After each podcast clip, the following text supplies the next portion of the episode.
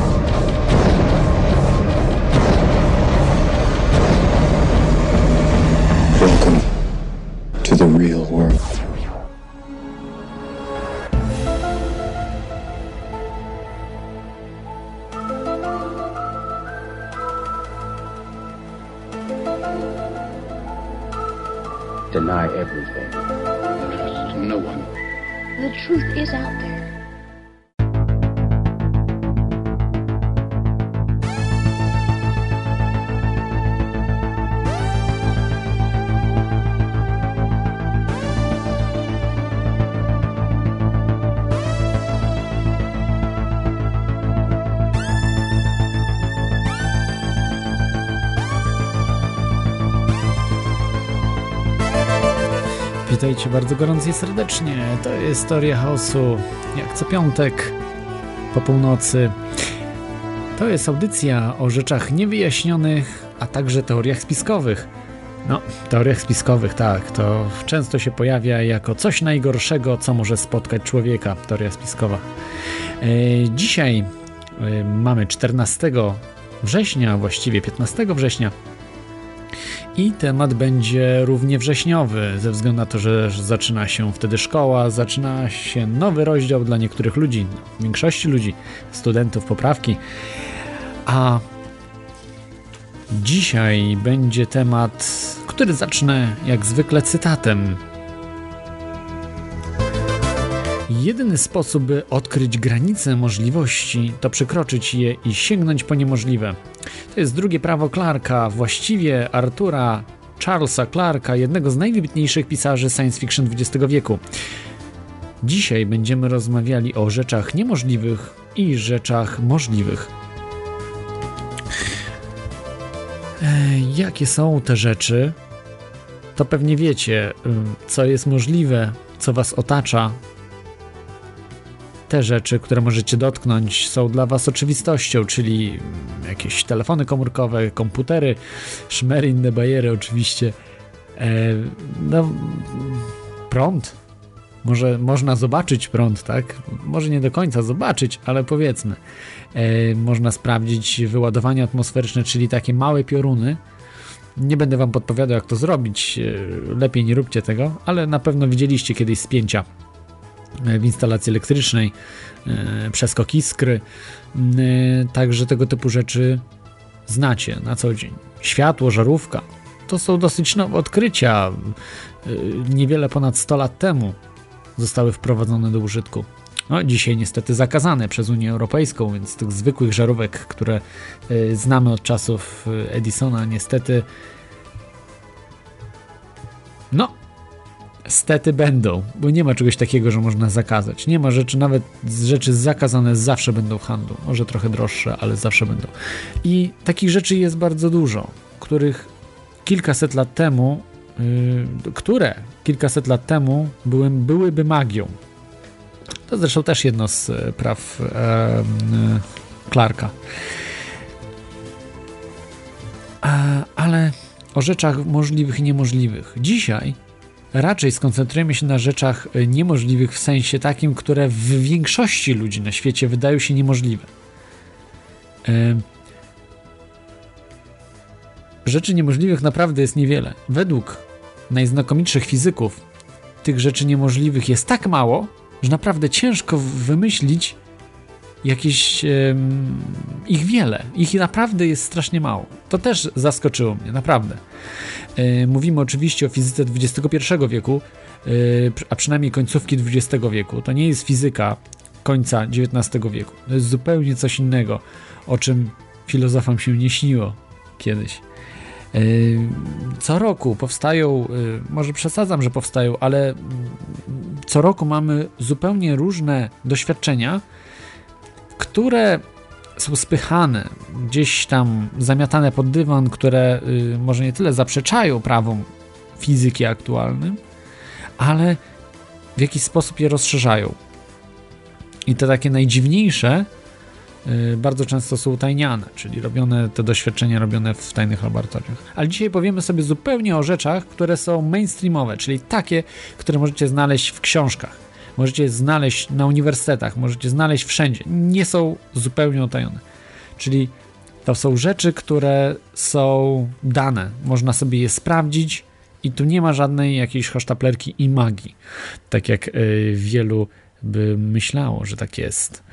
E, dzisiaj nie będziemy rozmawiali o magii, natomiast te, te technologie, jakby ktokolwiek zobaczył tego typu y, technologie y, w, w realnym świecie, uznałby je za magię. Pewnie pytacie się, co to są za technologie. Zaraz do nich dojdziemy. Naprawdę ich jest całe mnóstwo. E, znane najczęściej z filmów science fiction, ale także i filmów, e, filmów no, książek oczywiście, też książek, e, książek, filmów, fantazy i genera, ale generalnie science fiction powiedzmy. Mnóstwo, mnóstwo tych rzeczy zostało już odkrytych, które można było na tą listę wciągnąć, ale one już są. Może zacznę najpierw od y, przybliżenia sylwetki człowieka, od którego by, którego dzięki któremu ten temat jest, bo bez niego, bez niego tematu by nie było. To jest jeden z największych fizyków XX, y, y, końca XX, ale, ale można powiedzieć XXI wieku. Może nie chodzi o to, co on odkrył, ale to, jak on obudził w ludziach y, nowe podkłady, pokłady świadomości tego, co wiemy, czego nie wiemy i y, na jakim y, zebrał po prostu to wszystko do kupy, co wszyscy inni nawet nie wiedzieli, jak to zrobić jego książką, już pewnie niektórzy wiedzą, e, jedną z najważniejszych książek XX e, wieku, i tutaj nie mówię tego, e, że jakoś żartobliwie, czy tak na, nad wyraz, czy tak, żeby jakoś tam podlizać się temu człowiekowi, temu fizykowi, ale naprawdę, ja przeczytałem tę książkę dwa razy każdy z Was, jeżeli nie chce być ignorantem, XXI-wiecznym ignorantem, musi ją przeczytać. Musi, ale absolutnie musi. Nieważne na jakim poziomie jesteście fizyki, matematyki, musicie tę książkę przeczytać. E, jest to książka Hiperprzestrzeń. E, autorem jest Michio Kaku, e, znakomity fizyk amerykański. I ta książka po prostu obudziła we mnie. Tą książkę czytałem w latach 90., 97 roku chyba, z tego co pamiętam. Y, obudziła we mnie właśnie takie mm, skojarzenia, ile my nie wiemy tak naprawdę. I jak szkoła po prostu zabija w nas y, to zdrowe myślenie, które każdy człowiek powinien mieć. I ta książka powinna być obowiązkową książką dla, powiedzmy, w nauczaniu fizyki czy ogólnie nauki, nauk ścisłych. To jest, to jest podstawa. Bez tej książki naprawdę yy, no, można się nauczyć, ale będzie tylko człowiek nauczony. Ale żeby coś dalej, na przykład ktoś, taki inżynier lub ktoś dalej coś właśnie robił w tym kierunku, aby te rzeczy niemożliwe dzisiaj stworzyć, warto by było tą książkę przeczytać. Naprawdę, dwa razy, jak ktoś mówi, 10 punktów do y, zdolności ta książka daje. Także polecam ją. Ale dzisiaj nie o tej książce będziemy mówili, Hiperprzestrzeń yy, książki Michio Kaku, ale o jego innej książce, która właśnie była przyczynkiem do dzisiejszej audycji, do y, tematu rzeczy niemożliwych i rzeczy możliwych. Ta książka to jest Fizyka rzeczy niemożliwych. Fazery, pola siłowe, teleportacje i podróże w czasie. E, wydawnictwo Proszyński Spółka e, w 2009 roku wyszła. E, w oryginale ten tytuł to Physics of the Impossible, a Scientific Exploration in, into the World of Phasers, Force Fields, Teleportation and Time Travel. 2008 rok. Tą książkę też warto przeczytać. Może ona nie jest aż tak konieczna, yy, natomiast jest bardzo ciekawa i pokazuje tak naprawdę, jak mało rzeczy jest niemożliwych już w dzisiejszym czasie. Natomiast być może dojdą różne rzeczy, które yy, jeszcze nam się nie śniły, a, a mogą być, ale tych rzeczy myślę, że jest coraz mniej. O coraz więcej yy, tych rzeczy wiemy, w którym kierunku iść, tylko są bardzo trudne do zrobienia. Y, może tak jeszcze chwilkę opowiem o y, Michikaku. Y, jest, jest to amerykański fizyk, teoretyk, profesor, badacz teorii superstrun, popularyzator nauki, futurolog, autor ponad 70 prac i wielu książek, z których kilka zostało się bestsellerami, między innymi Hiperprzestrzeń właśnie. Gospodarz programów radiowych i telewizyjnych. Obecnie gospodarz, a także gość. E, obecnie pracuje na Uniwersytecie Nowojorskim, gdzie piastuje funkcję dziekana Katedry Fizyki Teoretycznej. E, jest pro, prowadzącym program telewizyjny Fantastyka w Laboratorium, który mogliście oglądać w, w stacji e, Discovery. Bardzo, bardzo naprawdę ciekawy program, dosyć kompleksowo analizujący pewne, pewne rzeczy który to program został właśnie napisany, e, zrobiony na podstawie jego książki. E, no i także prowadzi swój program radiowy w 90 stacjach radiowych e, w Stanach Zjednoczonych pod tytułem Science Fantastic. Z tego co mi się wydaje, jest on jednak lepszym naukowcem niż radiowcem czy prowadzącym program, aczkolwiek dobrze mu to wychodzi, natomiast nie jest lepszym jest y, takim, bym powiedział, popularyzatorem o nauki. E, w każdym razie e, Michikaku, y, no taką ciekawostkę wam powiem, bo on już od młodych lat wykazywał wielkie zdolności, zresztą dostał stypendium e, naukowe chyba Uniwersytetu bostońskiego albo Stanford. No nie pamiętam którego, w każdym razie dostał stypendium za to, że zbudował yy, yy, Coś on zbudował? Roz, rozbijał chyba atomy, z tego co mi się wydaje, albo hmm, coś wymyślam. Chyba coś z, rozbijał jądro atomowe. O, Y, doprowadzał do rozbicia jądra atomowego, że uzyskał, uzyskiwał po pozytony. I coś takiego, czy antyprotony uzyskiwał. Jakieś naprawdę dziwne rzeczy, niebezpieczne wręcz.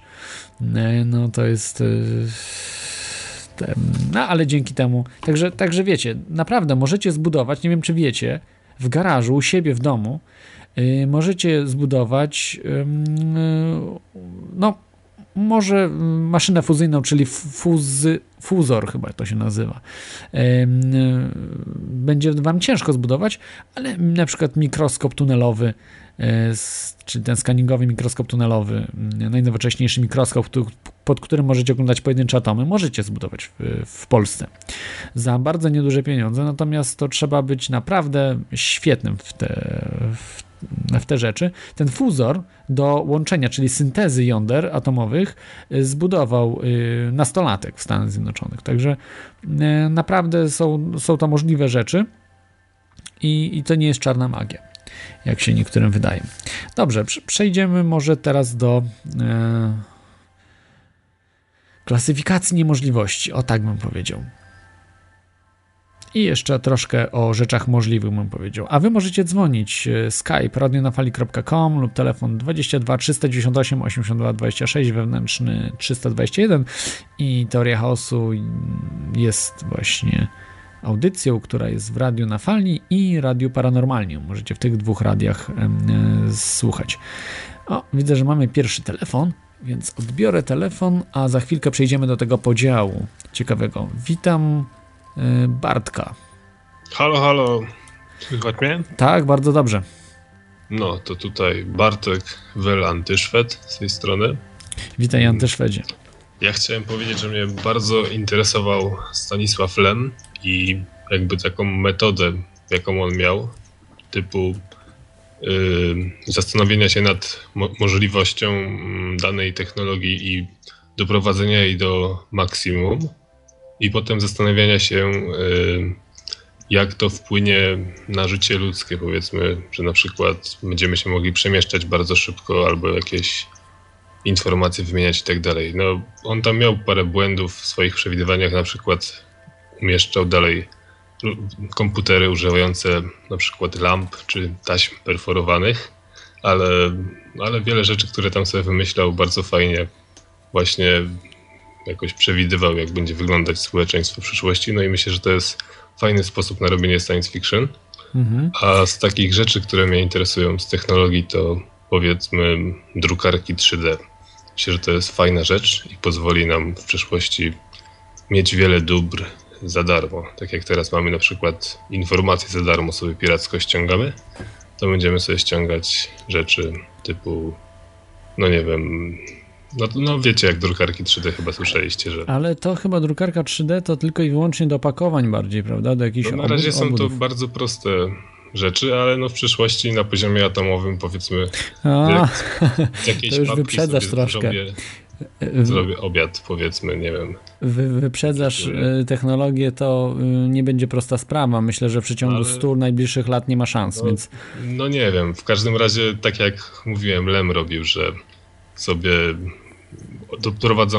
myśle, myślowym eksperymentem do maksimum pewną, pewną rzecz i potem sobie analizuje, jak to wpłynie na stosunki międzyludzkie i na tej podstawie tworzy świat. Więc to myślę, że drukarki 3D byłyby czymś naprawdę super i by nas ekonomicznie wyzwoliły w pewien sposób. no tak, no już wyzwalają, bo one są, istnieją, już, już działają, No prawda? Także, także to nie jest technologia niemożliwa, o której dzisiaj rozmawiamy. Yy, To słowo niemożliwe oczywiście to jest taki trochę wytrych, w sensie y, tym, że Dzisiaj większość ludzi uważa te rzeczy, o których dzisiaj będziemy sobie powiemy, za niemożliwe. A tak naprawdę one y, są możliwe lub nie wiemy, czy nie są. Y, a najprawdopodobniej są możliwe. Tylko kwestia czasu, kiedy, kiedy to osiągniemy. I tak, tak jak e, drukarki 3D są proste do zrobienia, prawda, do y, wycinania różnych rzeczy, bo to przecież już y, na początku XX wieku i wcześniej była pewna automatyzacja produkcji, prawda, różnych rzeczy i to można by nazwać też prawda, tymi drukarkami 3D, różne maszyny, tak jak te japońskie automaty, prawda? No są takie. Dobra, to ja pozdrawiam i cieszę się, że pierwszy raz mogę móc zadzwonić do was. No fajnie, Dzięki. posłucham już od jakiegoś czasu. No. Dzie, dzięki za telefon. Cześć. E, Także to był antyszwed. Nie wiem, może y, dziwny nick, może Szwedów nie lubi, ale może zupełnie z czegoś innego się bierze. W każdym razie yy, antyszwed był, yy, no jest fanem Lema. Tak, to była y, świetne, y, można powiedzieć, to było świetne science fiction i jest nadal. Natomiast y, ciekawy, czy pokona próbę czasu. Pokonają próbę czasu książki Lema. One myślę, że są zbyt takie mm, upolitycznione, w sensie to tak można było określić y, troszkę za bardzo. No, nie wiem, dla mnie zawsze to się tak kojarzyło, że bardzo dużo jest tej takiej warstwy politycznej, takiej. mm, No, nie wiem jak to określić. Nie wiem po prostu jak to określić, ale jest coś takiego, mm, że y, ciężko się czyta po prostu. Zupełnie inaczej jest y, y, chociażby z książkami Dicka, Filipa Dicka, który bardzo lekko pisał o dużo bardziej skomplikowanych jednak problemach i rzeczach niż Lem. Jakoś mi akurat bardziej, bardziej podobał się Philip Dick mm, ni- niż Lem. E, Ale no mówię, to jest, to jest kwestia tylko podejścia. Lem faktycznie bardziej y, technologicznie podchodził do science fiction i dużo właśnie jakichś różnych wynalazków, ciekawostek umieszczał, ale mm, nie wiem, czy one nie będą dosyć anachroniczne. Y, Niektóre oczywiście są bardzo, wybiegają bardzo w przód, natomiast dużo, spora część ich jest, y, jest anachroniczna zupełnie. E, y, u- u Lema. No, ale to już nie oceniajmy science fiction, yy, bo to jest yy, temat zupełnie odległy. Mnóstwo jest autorów science fiction, mają różne pomysły na, na różne rzeczy, ci autorzy, i zawsze wyprzedzają, zawsze opisują rzeczy niemożliwe. No nie ma chyba żadnego autora science fiction, który by nie, nie opisywał rzeczy niemożliwych. Yy, Zawsze wybiega się w przód, pi- opisuje się technologie, które bardzo często są dla nas magią i mm, dzięki temu rozwijają, y, tak jak gdzieś kiedyś w świecie nauki przeczytałem, że właśnie dzisiaj naukowcy y, wykorzystują powieści science fiction, czy ogólnie literaturę science fiction do zdobywania pomysłów, w jakim kierunku iść, jak rozwijać pewne technologie, jak, co można jeszcze zrobić. Y, To jest, to jest dosyć ciekawa rzecz. E, I e, dochodzimy właśnie do tej klasyfikacji niemożliwości. Rzeczy możliwe, no to znamy z dnia dzisiejszego, ale te niemożliwości, o których teraz powiem, e, tą klasyfikację oczywiście zaczerpnąłem od książki Michio Kaku, czyli z fizyki rzeczy niemożliwych, mm, te typy, natomiast dodałem jeszcze swój typ, czwarty typ, ze względu na to, że pewne rzeczy umykają tym, tym trzem typom, które, które możemy dzisiaj, dzisiaj, o których możemy dzisiaj powiedzieć.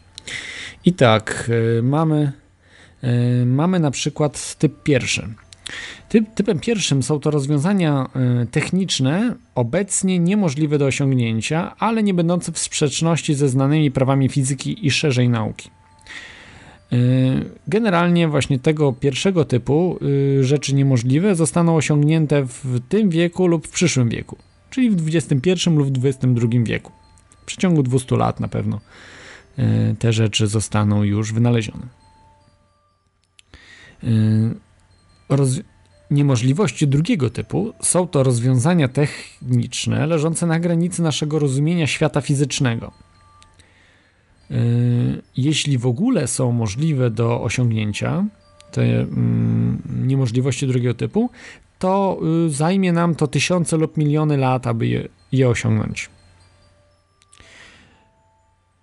Niemożliwości trzeciego typu są to rozwiązania techniczne będące w sprzeczności ze znanymi prawami nauki, czyli niemożliwości tak potocznie rozumiane, niemożliwości kompletnie niemożliwe, to jest nie do zrobienia i tak dalej czyli ten trzeci typ. Przypominam, że te niemożliwości trzeciego typu jeszcze kiedyś to były e, takie rzeczy jak lot w kosmos, jak e, na przykład e, tranzystor czy mm, komputer. No, komputer może niekoniecznie, bo mógł być oparty na, inne, na innych różnych elektrycznych urządzeniach, ale radio, promienie rentgena, no tego typu rzeczy to wszystko było na zasadzie niemożliwości czyjego typu. Dzisiaj już to mamy. E, natomiast ja nie twierdzę, że nie są te, które przytoczę Wam, niemożliwości e, na przykład trzeciego typu, ze względu na to, że Michio Kaku prześledził bardzo um, uczciwie te wszystkie tematy um, i podał informacje na, na um, w tych niemożliwościach y, tak, jak one wynikają z nauki, z dzisiejszej wiedzy nauki, no 21 początku, z początku XXI wieku yy, nauki. Do, do tych trzech dodałem czwartą kategorię. Są to rzeczy, ja bym je porównał y, do matematycznych prawd, których nie da się dowieść, że są prawdziwe. A wiemy, że prawdopodobnie są prawdziwe ale nie da się tego dowieść. I to w ogóle odkrył, no odkrył, no trudno powiedzieć, to udowodnił y, Kurt Gödel y, w XX wieku, w latach dwudziestych, z tego co, jeśli dobrze pamiętam. Y, że nie wszystkie prawa matematyki, nie wszystkie, y, no, nie, wszys nie wszystkie prawdy da się dowieść, o tak bym powiedział. I to są właśnie takiego czwartego typu rzeczy, y, czyli, czyli o tych niemożliwościach czwartego typu nic o nich nie wiemy i nawet nic nie wiadomo, czy będziemy kiedykolwiek coś wiedzieli o nich w przyszłości. Tak troszeczkę zamotane jest to, ale, ale łapiecie o co chodzi. Jest taka właśnie ciekawa sprawa. Yy, I jakie mamy te niemożliwości? To już Wam mówię. Yy, możecie dzwonić. radionafali.com, telefon 22 398 82 26, wewnętrzny 321 i możecie opowiedzieć o tych możliwościach, niemożliwościach które, mm, y, no, które uważacie za, za dany typ. Pierwszy typ, drugi typ, trzeci typ, a może czwarty typ. Y, I, i możecie o nich opowiedzieć. No zaczniemy od niemożliwości pierwszego typu. z książki Michio Zaproponował następujące rzeczy.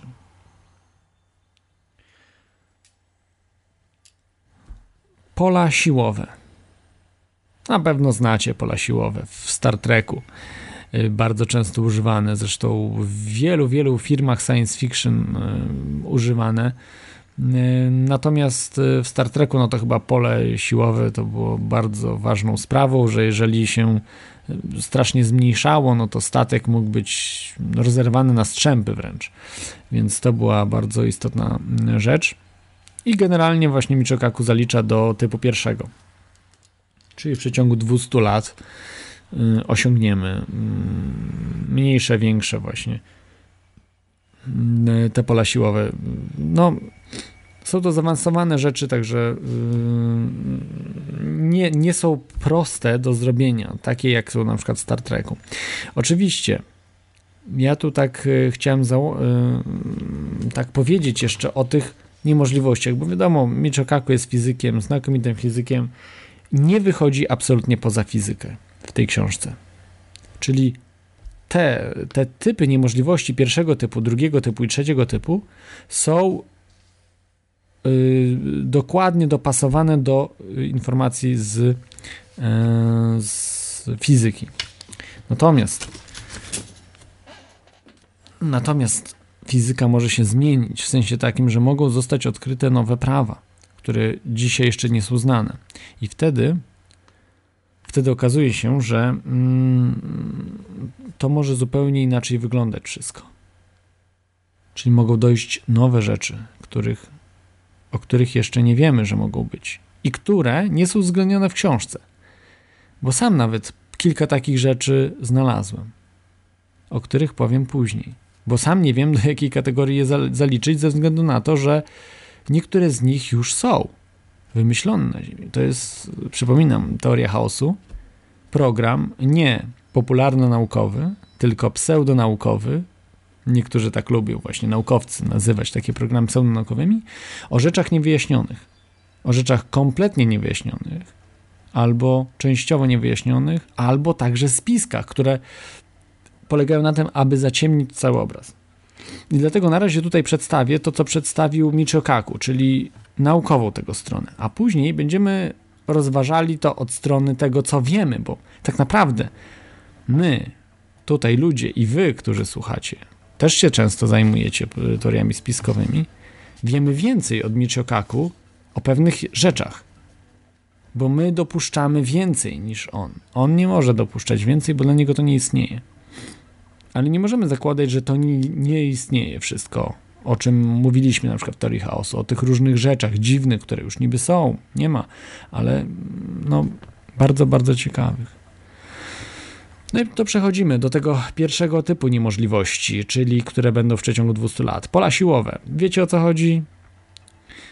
Dosyć skomplikowana sprawa, ale Michikaku zakłada, że szybko się je zrealizuje. Niewidzialność. Czapka niewidka. No, bardzo często, nawet jeszcze w książkach fantazy, e, bardzo często e, umieszczana rzecz. E, no, praktycznie jest to. Mm, no, nawet w Harry, w Harry Potterze, czyli takiej New Age'owej, tak, tej New, New Age'owej książce, w, która z science fiction niewiele ma wspólnego, też tego typu rzeczy są i muszę wam powiedzieć, że niewidzialność już jest gotowa, już, już jest z tym, że na razie jest e, oficjalnie przynajmniej e, ta niewidzialność na zasadzie wyświetlaczy. Czyli pokrywa się ciało wyświetlaczami, które są, nie są sztywne, prawda? Czyli tak zwane OLED, czy nawet rozszerzona wersja OLED, e, które po prostu wyświetlają to, co jest z tyłu, powiedzmy za, za przeszkodą, czy za człowiekiem, i wtedy ktoś, kto na to patrzy, myśli, że widzi po prostu to, co jest za nim. To jest, to jest sprytny po prostu trik. Mamy kamery, mamy te wyświetlacze. No ale nie jest to idealne, bo są jednak kontury, troszkę widać. To nie o taką niewidzialność chodzi. Chodzi raczej o mm, niewidzialności na zasadzie kwantowym, y, czyli że światło musi opływać dany obiekt. Czyli jeżeli światło opłynie, nas i to, to, co z tyłu jest, trafi do oczu, z tyłu nas, powiedzmy, trafi do oczu, y, to światło do oczu obserwatora, to nie będzie y, nas widział. Trzeba po prostu zakrzywić światło. Pomyślicie, no przecież według Einsteina zakrzywienie światła to trzeba mieć masę na poziomie Słońca. No, mylicie się. Oczywiście to jest prawda, bo Słońce też właśnie zakrzywia światło i też myli obserwatora, może zmylić. Ale nie. Są prostsze rzeczy. Jest coś takiego jak ujemny współczynnik załamania światła. Yy, to zostało odkryte niedawno, w XX wieku. Yy, wcześniej yy, mówiono, że nie ma czegoś takiego, ale okazało się, że jest, że światło można właśnie w taki sposób załamać. Bo wiecie, że w pryzmacie na przykład światło, jak się światło załamuje. I są takie substancje, które mogą właśnie w taki sposób załamać światło. Nie jest to proste, ale jest to wykonalne. Na poziomie kwantowym jest to wykonalne. Niesamowite. Yy, także mm, kolejna rzecz, tak jak z tą niewidzialnością, być może jeszcze jakieś inne niewidzialności są, ale to te dwie rzeczy są sprawdzone. Fazery i gwiazdy śmierci. Fazery to są takie ulepszone lasery, powiedzmy. Lasery są możliwe. Jedynym problemem w laserach jest zasilanie że są bardzo mocne lasery, które mogą spopielić człowieka, czy nawet przeciąć czołg na pół, ale wymagają bardzo potężnego zasilania i są niedostępne, są raczej wojskowe rzeczy, niedostępne w, w cywilnych różnych instalacjach. I ciężko by było taką instalację umieścić w pistolecie. Jak taki laser ma wielkość czołgu albo jeszcze większy jest. To są potężne, wielkie działa laserowe. Natomiast ciężko coś takiego umieścić, prawda, w pistolecie, taką moc. No, ale może w przyszłości, kto wie. E, Gwiazdy Śmierci to już jest, e, to już zalicza właśnie Michikaku do drugiego typu, czyli mm, takie obiekty, które mogą planety niszczyć. No jest najbardziej, najbardziej to jest, jak najbardziej jest to możliwe. Przepraszam jak najbardziej możliwe, ale jednak e, wymaga olbrzymiej energii. To musi być cywilizacja drugiego typu, prawdopodobnie, albo i, i jeszcze gdzieś dalej. No, kto wie, kto wie. No trudno powiedzieć, może trzeciego typu cywilizacje. Nie wiadomo. No, to są potężne. Bardzo często jest taki motyw niszczenia planety. Jest to w Gwiezdnych Wojnach na przykład. Autostopem przez galaktykę też jest niszczenie akurat Ziemi w, w, w, tej, w tej powieści.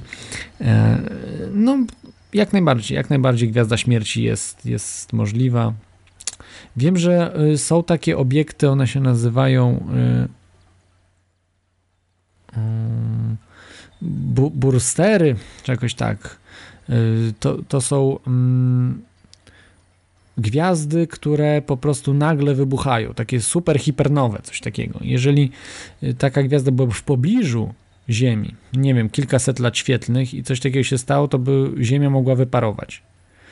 A przynajmniej życie na pewno na Ziemi. I jeżeli by ta wiązka taka mm, poszła właśnie w stronę Ziemi, no to by wyparowała, mogłaby wyparować nawet. Ta, taka energia potężna po prostu yy, jest z takiego wybuchu.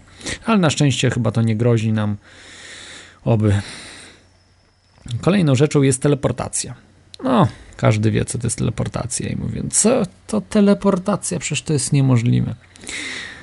Jak to teleportacja? I jeszcze tutaj, tutaj pisze, że to jest pierwszego typu, czyli w ciągu 200 lat będzie, y, teleporto, będzie możliwa teleportacja. Oczywiście, y, teleportacja jakichś tam małych dosyć przedmiotów, bardzo małych.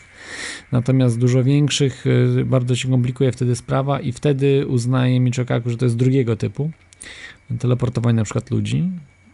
No, pytaniem jest, od razu nasuwają, nasuwa się pytanie z człowiekiem, co się stanie z człowiekiem, jeżeli przed teleportujemy tego człowieka, czy musimy zniszczyć jego kopię, tak jak w Star Treku, czy w innych tych filmach, gdzie jest teleportacja? Oryginał musimy zniszczyć? Co się stanie, że to będzie inny człowiek, czy to ten sam? A może nie musimy zniszczyć, to wtedy dwóch powstanie ludzi. No po prostu to jest jeszcze pytania takie psychologiczne, o których nie bardzo y, wiemy, jak, jak to ugryźć w ogóle. I no, nie da się na razie tego rozwiązać, po prostu trzeba zbudować i wtedy się zobaczy, o, wtedy testy się zrobi. Na razie jest to chyba poza naszymi możliwościami, ale teleportacja jest możliwa. Y, teleportuje już się cząstki, y, chyba cząstki, to z, z pamięci akurat y, mówię, ale na, pe na pewno atomy i yy, grupy atomów. Proste cząstki, proste cząstki, bo chyba tam yy, jakiś cząstkę wody, czy no w każdym razie jakieś pojedyncze cząstki już potrafi się teleportować. Nie, nie jest to oczywiście coś wielkiego, ale no, tego typu rzeczy są. No, to jest jak magia, jak magia po prostu, a no, fizyka kwantowa pozwala na tego typu rzeczy jak teleportację. Telepatia. Yy, telepatia, yy, taka w rozumieniu tutaj zjawisk niewyjaśnionych, oczywiście fizycy odrzucają, natomiast jest coś takiego możliwe mm, na zasadzie mm, odczytywania mm, pola elektrycznego chociażby, czy, czy, czy po prostu płatów mózgu w odpowiedni sposób. I jest, jest to jak najbardziej możliwe, ale jeszcze pytanie jest tego, czy nie ma przypadkiem właśnie tych pól morfogenetycznych, e, o których mówi Rupert Sheldrake, który jest związany właśnie z telepatią. Bardzo. I y, tutaj jest pytanie, czy jest właśnie jakaś ta telepatia taka, która mm, w rozumieniu potocznym. Tutaj fizycy milczą, ale być może coś jest na rzeczy. Oczywiście nie ma dowodów na to um, takich jednoznacznych, ale są pewne, pewne jakieś takie, no, um, bym powiedział, przesłanki, że coś może być na rzeczy że niekoniecznie musimy te elektroniczne gadżety podłączać, aby mieć tą telepatię, być może jest ta telepatia gdzieś tutaj istnieje po prostu. Kolejna rzecz, psychokineza. E, psychokineza, czyli przenoszenie obiektów za pomocą myśli. No, Wydaje mi się, że wszyscy ludzie, którzy to y, mówili, że coś takiego jest możliwe, w sensie, że mają takie zdolności, no to oszukują po prostu. Czyli na przykład wyginanie łyżeczek i tak tym podobne sprawy. No to, to, to jest wiadoma, wiadoma rzecz, że, że, że jest tutaj oszustwo. Natomiast y, być może zawsze, zawsze marzyłem, powiem, zdradzę wam taki sekret. Może z was, z was ktoś wykona to urządzenie. Nigdy chyba o tym nawet nie mówiłem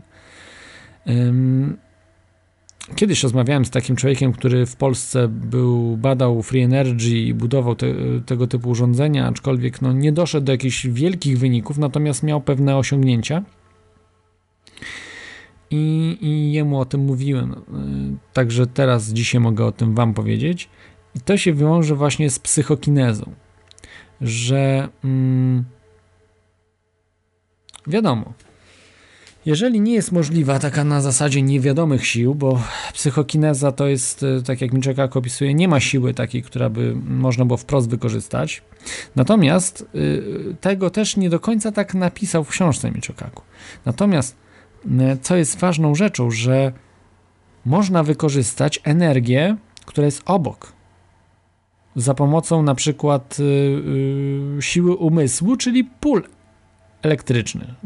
Mózg ma naprawdę pole elektryczne dosyć silne. No nie jest takie bardzo słabe. Oczywiście tym nie podniesiemy nic tym polem elektrycznym, natomiast być może, znaczy coś, nie wiem, może, może dałoby się coś małego podnieść. Trudno powiedzieć, ale ta energia jest tu dosyć mała. Natomiast wydaje mi się, że można, może zachodzić jakieś zjawisko, które jeszcze nie jest poznane, że można sterować większymi polami. Czyli na przykład jesteśmy pod linią wysokiego napięcia, wytwarza się tam duże pole elektryczno-magnetyczne i to pole można jakoś, być może jakoś nakierunkować, jakoś sterować nim. Wiem, że to jest teraz herezja, czegoś takiego w nauce nie ma, ale nie ma herezji w nauce. Umówmy się, herezja jest tylko w religii. To są rzeczy jeszcze niezbadane i do tych, którzy badają te rzeczy, należy świat przyszły. I Nagrody Nobla i wszystkie, także wiecie, no, trzeba badać te rzeczy, które są niepoznane i które wydają się głupie, ale może zadziałać. I tu jest właśnie ten sekret, o który wam, sekret, no nie żaden sekret, ale pomysł na takie urządzenie. E, zawsze w, chciałem to zrobić, ale nie miałem możliwości, ani wiedzy, ani czasu, ani niczego. Czas może by się nawet znalazł, ale po prostu nie miałem zdolności ku temu, żeby to zrobić. Wydaje mi się, że mm, trzeba jednak elektroniczne urządzenie zrobić do tego mózgu naszego. Zawsze wydawało mi się, że trzeba wytworzyć wiązkę, która będzie sterowała tymi większymi polami, która y, to wiązka tak jakby wzmocni nasz mózg. Do tego się bardzo dobrze nadaje falownik. To sobie zapiszcie, falownik. Czyli y, urządzenie, które przekształca y, energię elektryczną w pole elektromagnetyczne. I yy, odpowiednie sterowanie tymi, po prostu człowiek musi się nauczyć wykorzystywać to urządzenie. Także, yy, przepraszam tutaj nau naukowców wszystkich, to, to jest po prostu science fiction, o czym mówię. I nie wiem, czy to działa, ale po prostu miałem wizję, że coś takiego działa. Nie wiem, nie wiem skąd, nie wiem, gdzieś mi się chyba przyśniło. I jeżeli zbudujecie odpowiedni falownik, będziecie mieli ten falownik w ręku, będziecie mieli sterownik y, do niego częstotliwości i mocy, y, to y, to wtedy możecie dostosować swu, swu, to, to urządzenie do swojego mózgu. I należy to wypróbować przy jakimś trafo, przy jakichś y, takich urządzeniach, które olbrzymią moc y, wytwarzają, to znaczy wytwarzają, przy, przekazują też, no ale też wytwarzają, no wiadomo, że tracą, prawda, tam tą energię. I na tym po prostu testować. Czy, czy na przykład nie będziecie potrafili czegoś podnieść, czy coś zrobić, prawda, wykorzystać to jakoś to pole, które tam jest. Nie wiem, czy ktoś właśnie coś takiego badał, ale miałem taką wizję i tutaj jest, mówię, pierwszy raz o tym mówię i dla tych, którzy się znają, no polecam, żeby to przetestować. A nuż się uda, jeżeli się uda, zdobędziecie urządzenie, które będzie warte miliardy dolarów. Będziecie pierwszymi psychokinetami, czyli ludźmi, którzy będą na odległość potrafili przenosić wielkie ciężary, nie wiem, przesuwać samochody na przykład. Może, być może to tylko dotyczy metalowych urządzeń, metalowych rzeczy. Ale jak wiemy, też y, pole elektromagnetyczne działa na yy, przynajmniej elektrostatyczne, prawda? Też działa na, y, na, na elektryzowane rzeczy, czyli praktycznie na wszystko.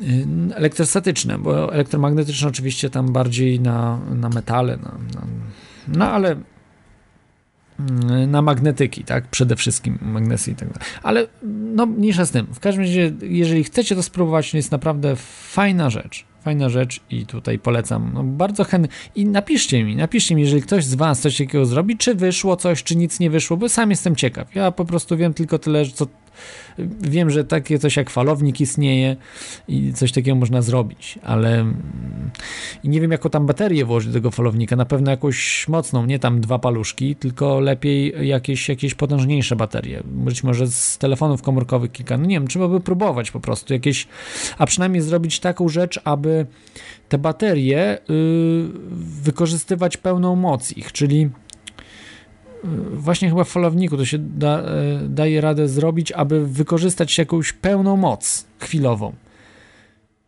Czyli no, większy pobór po prostu energii wziąć naraz e, z takich baterii.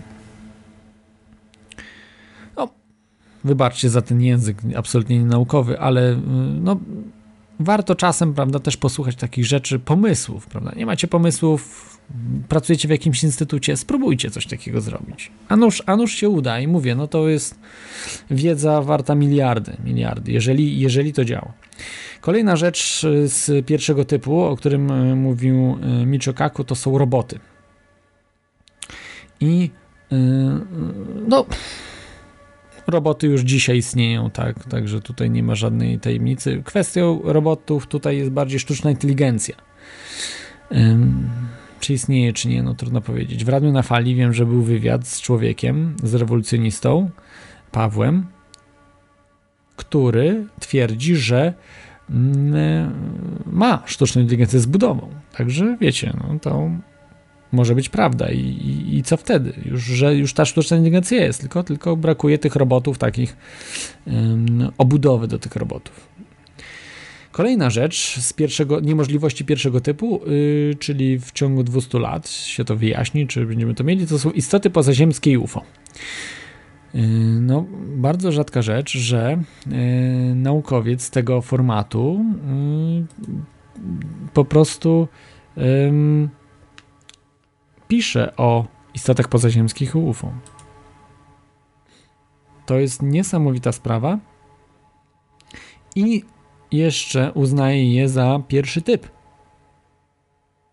Oczywiście tam pewne są rzeczy, że kosmici nie mogą docierać, to są jakieś bioroboty, powiedzmy, które docierają, bo zmiażdży ich przeciążenia, prawda, te takie jak robią yy, manewry, te UFO, spotki, prawda, jakieś takie 90-kątne, takie nagłe przejścia, prawda, przyspieszanie olbrzymie, to zmiażdżyłoby każdego.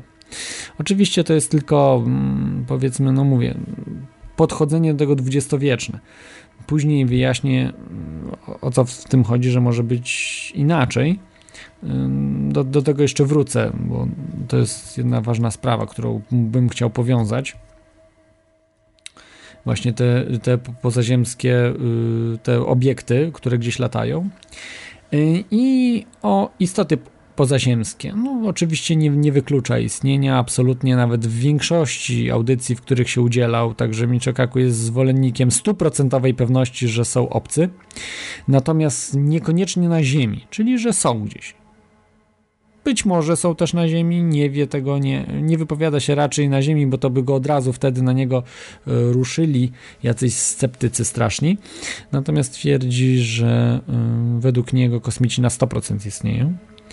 Y, a UFO, jeżeli, że może być też oczywiście takie wyjaśnienie, że to są, tylko że to są zdalnie, zdalnie jakieś tam manewrowane obiekty, tutaj po prostu są, nie, nie, docierają kosmici, tylko gdzieś wysyłają swoje jakieś tam sondy i te, tego typu obiekty. No takie trochę uproszczenie, ale, ale jest, jest to niezła sprawa, że to się wyjaśni po prostu już w ciągu 200 lat.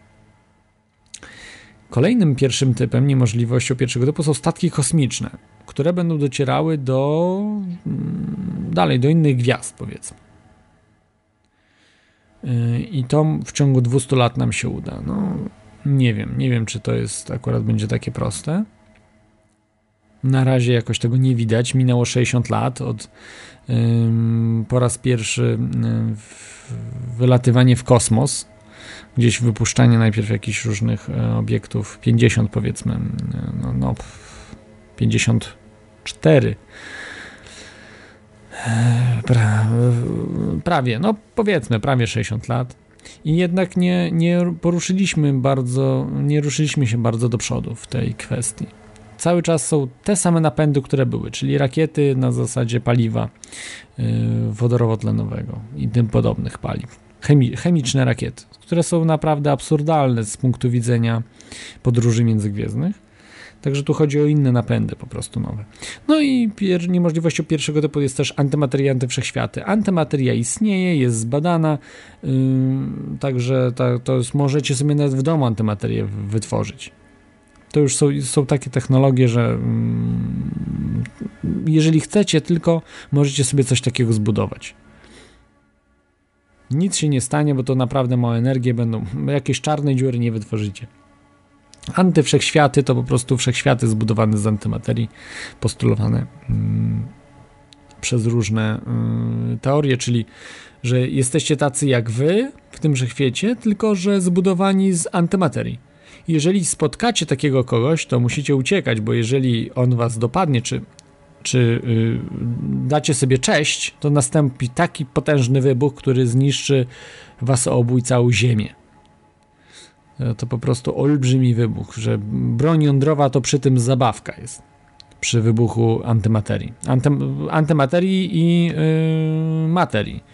To się nazywa wtedy anihilacja. Zanihilujecie i Ziemi nie ma. Jest bardzo rzadko spotykana antymateria, więc nie ma problemu, że, mm, żeby coś się działo. Być może ta ym, katastrofa tunguska z początku XX wieku, być może tam właśnie była antymateria, że jakieś niewielkie ilości antymaterii po prostu się przedostały do, do Ziemi i nastąpił wtedy, nastąpiła wtedy anihilacja. Ale to mówię, to jest tylko i wyłącznie spekulacja po prostu, bo na to nie ma dowodów. Przechodzimy teraz do niemożliwości drugiego typu, y, które były uznane przez um, Michio Kaku. Ale zanim do drugiego typu przejdę, to odbiorę telefon, bo jest y, telefon. Już. Witam stałego słuchacza. ra- Radio? Halo? Tak, tak, słyszymy się bardzo dobrze. Wreszcie się udało dodzwonić. Tak. Halo? Tak, proszę mówić. Mu... Je, y, tu stały słuchacz. Tak, tak. Y, je, je, je, w- środę 19 będę, y, powiem tytuł, Wi, Wizjonerzy science fiction, tam Michio Kaku będzie występował i kilkunastu różnych fizyków. Będzie o, o twórcach science fiction i fizyce i innych rzeczach y, z całej nauki. Cały, nowy program y, y, o, właśnie o tym temacie, co pan mówi.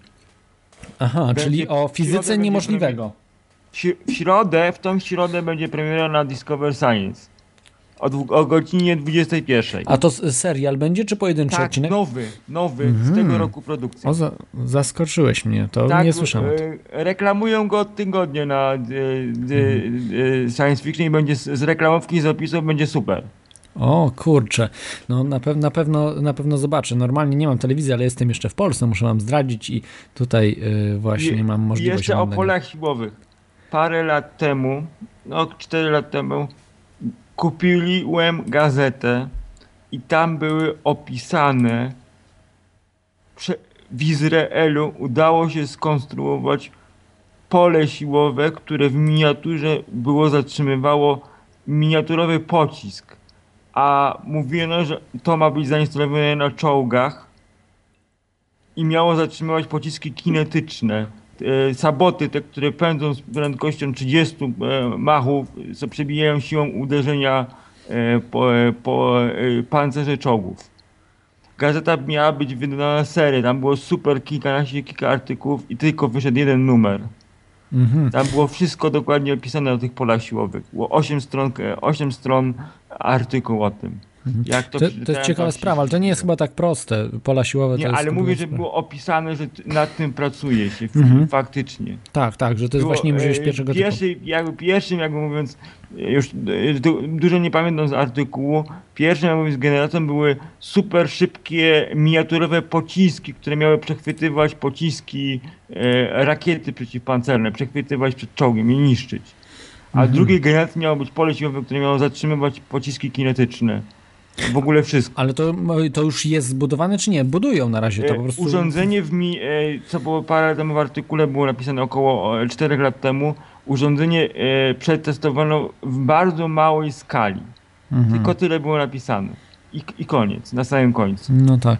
No ale tak, faktycznie, że, że tego typu rzeczy już, już się gdzieś tam. A czy ty A. masz stały słuchaczu? Tak, tu mam do ciebie pytanie. Jakiś właśnie niemożliwość taką, taką, co uważasz, że jest taka niemożliwość, taka, no nie wiem.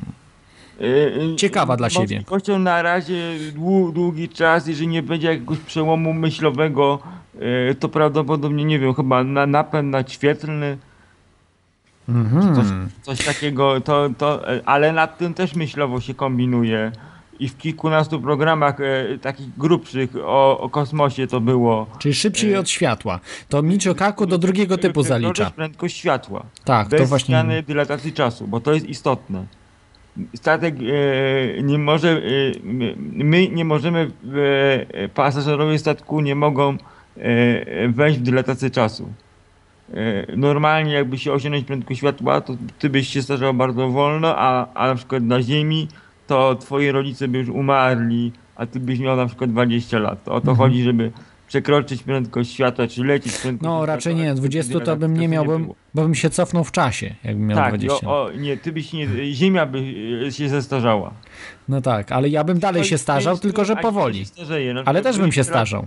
Też bym się starzał. statkiem, masz, masz, masz, urodziło ci się, urodził syn, przylatujesz za dwa lata, a twój syn ma, Nie ma żyje. 80 lat. Albo 80. O to no, chodzi, tak. żeby tego nie było. Aha, coś takiego. O to chodzi, No. o, o to każda cywilizacja, k- która chce być cywilizacją gwiezdną, czy jakby do tej federacji, czyli podróżować między, są tak jak my podróżujemy z kontynentu na kontynent samolotem, tak oni podróżują między lądami, to oni to muszą, e, unik- statek muszą tego uniknąć. Mhm. No to są już rzeczy Jeszcze, takie. je, jeszcze jedna rzecz, która Tak. e, mnie nie wiem, czy tylko tam było wpisane, sztuczna grawitacja, kontrola e, grawitacji, czyli tłumiki inercyjne, że ruszasz statkiem i nie lecisz na ścianę. tak, O, nie to świetny temat tutaj Statek podałeś. e, Wchodzi w warp, a ty nie wylatujesz z fotela. Nikt nie jest na Yy, ścianie. Świetny temat, czyli tak zwane zmniejszenie siły bezwładności, co Tak, jest w dzisiejszej fizyce niemożliwe. Ale to, co pokazał Lucjan Łągiewka, pokazuje, że jednak pewne rzeczy, nie tylko on, bo jeszcze są inni, którzy tego typu rzeczy robili jeszcze przed Łągiewką, yy, pokazuje, że coś jest na rzeczy. No właśnie musimy zbudować te tłumiki inercyjne. Tłumiki inercyjne oprócz napędu naświetlnego je zainstalować plus generatory grawitacji, czyli jedno urządzenie, które będzie spełniało dwie rzeczy, czyli będzie wytwarzało sztuczną grawitację na pokładzie, taką jak na Ziemi. Bo jak nie ma grawitacji, to mamy problem ze zdrowiem. No, to Kupuje nam tak. organizm na dłuższy czas przebywania kosmosu, trzeba ciągle ćwiczyć, a i tak du- dużo to nie pomaga. No i oczywiście hamowanie, rozpędzanie, hamowanie, to są też przeciążenia duże Tak, i to wszystko trzeba zmniejszać, zniwelować, tak. e, zniwelować. No i jeszcze jedna rzecz e, z tymi osłonami w przestrzeni kosmicznej. W Star Treku są, to trzeba się wysłuchać, jak jest dobrze zrobiony lektor. Dobrze włączymy. Są dwa rodzaje osłon. Nawigacyjne i bojowe. My potrzebujemy przynajmniej tych nawigacyjnych, bo one chronią przed meteorytami. mikrometeorami, Mm, tak. promieniowaniem kosmicznym. Mhm. I A i- one, e, bo e, promieniowanie kosmiczne niszczy nam DNA. Po prostu człowiek szybko zachoruje na raka. Po I- prostu i kadłub zwykły metalowy nie chroni. niezdrowe. Nawet jak ołów jak jest, prawda, na nie chroni stacji orbitalnej wokół Ziemi chroni nas pole magnetyczne planety. Tak, a jak tego nie ma, to nawet jak A ołowiane ściany, to Ziemię, też nie bardzo chroni. y, Po, Chronią. poza Ziemię, to, to nas będzie działo to promieniowanie kosmiczne, mikrometeoryty, które będą uderzały nam o kadłub I statku. niszczyły statek, tak, tak, to jest bardzo, bardzo ważne. statek tego typu, to potrzebujemy te pola, przynajmniej te na- nawigacyjne, nie liczący... Zga, zgadza się, więc wysyłanie, tam, wysyłanie na Marsa kogokolwiek, Można to jakąś się na, natknąć. No tak, nie ma sensu, bo najpierw trzeba te pola siłowe zaprojektować, bo co się stanie, wyślemy na Marsa, a w połowie drogi To meteoryty na Marsa rozwalą. Teoretycznie e, to byśmy jakoś, stosując silnik Wasimira, dzięki niemu, on jest już testowany w NASA. Dzięki Mhm. temu silnikowi Plazmowy, lot tak? To z. Ziemi na Marsa w jedną stronę z, z roku się zmi- z, e, skróci do dwóch miesięcy. Czyli O. startujemy, dwa miesiące lecimy na Marsa z tym silnikiem, z tym silnikiem i, i to jest prawie lot jak jazda samochodem, czyli silnik pracuje non-stop, możesz sobie skręcać, zwalniać statek, robić tak jak samochód, ten silnik pozwala. On jest Mhm. przetestowany, on będzie manewr, zużył do korekty e, położenia stacji, stacji alfa na orbicie. Tam będzie testowana jakby druga faza testów. Mhm. To są I on niesamowite rzeczy. potrzebuje, y, bo podali ile trzeba, bo on będzie napędzany argonem. Żeby dolecieć na Marsa w jedną stronę, to trzeba e, 200 kg argonu. Ale silnik pracuje cały czas pełną mocą. Mhm. Tak No, mało potrzebuje paliwa. No zobaczymy, zobaczymy jak się uda. To, to nie tak, jest... Bo on jest plazmowy. Dlatego jest- ma tak fenomenalną moc. Mhm. Zobaczymy, czy się im uda. No, to nie jest taka prosta sprawa, są drogie rzeczy, bo najgorszy jest Mówię, ale powrót. mówię, Powrót jest najgorszy. Na ziemi, zamknęli go w komorze próżniowej i odpalili go na dwa lata. Mhm. I chodzi. Przez dwa lata chodził non-stop na pełnej mocy. To dobrze. I działał, i przed, potem go rozebrali i było minimalne zużycie elementu. No, mi, trzymajmy kciuki, że mo, może to się uda. Dobrze, dziękuję, dziękuję Ci, e, stały słuchaczu. E, To, to jeszcze, o, jeszcze jedną rzecz, co była parę tygodni w audycji. Dlaczego my nie słyszymy kosmitów e, e, przez e, nasłuch radiowy? O właśnie. To jest tylko mo, moja taka e, sugestia. Nie ma ich po prostu, nie ma. No nie, słyszymy, bo ich nie ma. Nie słyszymy. Nie ma Bo- ich.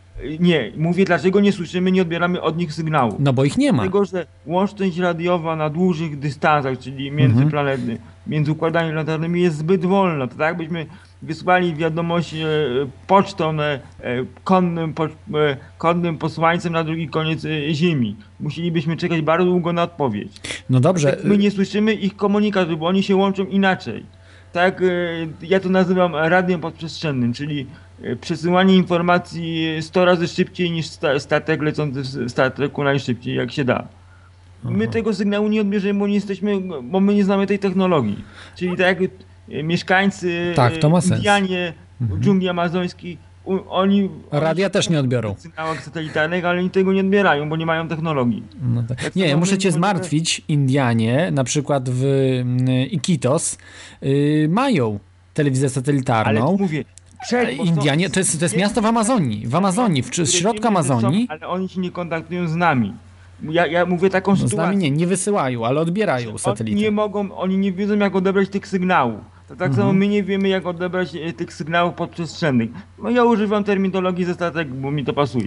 Dobrze, E, Tych sygnałów podprzestrzennych, od tych podprzestrzennych, bo nie mamy technologii, żeby je odebrać, a mogą prze, przez naszą ziemię mogą przelatywać na przykład 100 ich kanałów e, telewizyjnych. a my to słyszymy jako szum, albo w ogóle nie słyszymy, bo to jest jakaś inna technologia. No tak, może być. A my ich nie, odbie- nie odbierzemy. Może być, zgadza się. Dobrze, No dziękuję ci. Sygnał, wysyłamy sygnał na Marsa, to czekamy prawie 30 minut. A jak mamy statek 100 lat świetny, to ile będziemy czekać na odpowiedź? Jakby zapytamy do kapitana, wyślimy zapytanie z 200 planety. lat. Bo zapytanie 100 lat. wysyłamy i potem To odpowiedź. dlatego 200 lat. musieli, jeżeli jest łączność między gwiazda, to musieli wymyślić coś szybszego. No mu, musieli, musieli, bo jeżeli statkami potrafią prze, prze, szybciej na przykład podróżować, to i na pewno potrafią sygnał przekazywać. Tak, a, a idealnym roz, e, łączność radiowa jest idealna na krótkie dystanse. Potrzeba mało energii, nadajnik może być zmianituryzowany, tak jak komórka. E, Statek jest na orbicie i się, i się po prostu łączy na krótki dystans, dlatego czasami było parę razy, żeśmy złapali jakiś sygnał, bardzo krótki. Tak e, zwany wow, wow, wow, sygnał wow. Że dwa statki mogły być blisko i z sobą komunikowały się na krótkim dystansie. Mhm. No to tak, to jest właśnie, e, to już jest science fiction, czyli niemożliwości y, drugiego typu, bo czyli szybciej od światła, że po prostu przesyła się coś szybciej. Słyszałem, że jakieś teoretyczne rozwiązania na temat super szybkiej łączności, e, jakby mówiąc szybszej niż światło, coś tam było. Już ja tego nie pamiętam, bo to było dość dawno. Mhm. Łączność szy- szybsza, nawet zastanawiano, czy to można, jakby to było do nas sąd. To jest taki to- temat y, jakiś zamiatany pod dywan właśnie. To jest zamiatany pod dywan I, nawet. I, I zapraszam do oglądania tego filmu, to będzie za chwilę powiem. E, ś- e, g- 19 środa w przyszłym tygodniu o godzinie 21.30. Pierwszy odcinek. 21.30, także, także Pewnie polecamy. się to pojawi potem na YouTube wrzucą, bo to będzie fajne. No na, pe- na pewno, na pewno, powinno gwarantuję. na pewno. Dobrze, E, dziękuję ten. Ci, dziękuję Ci stały słuchaczu za tę informację. Trzymaj się.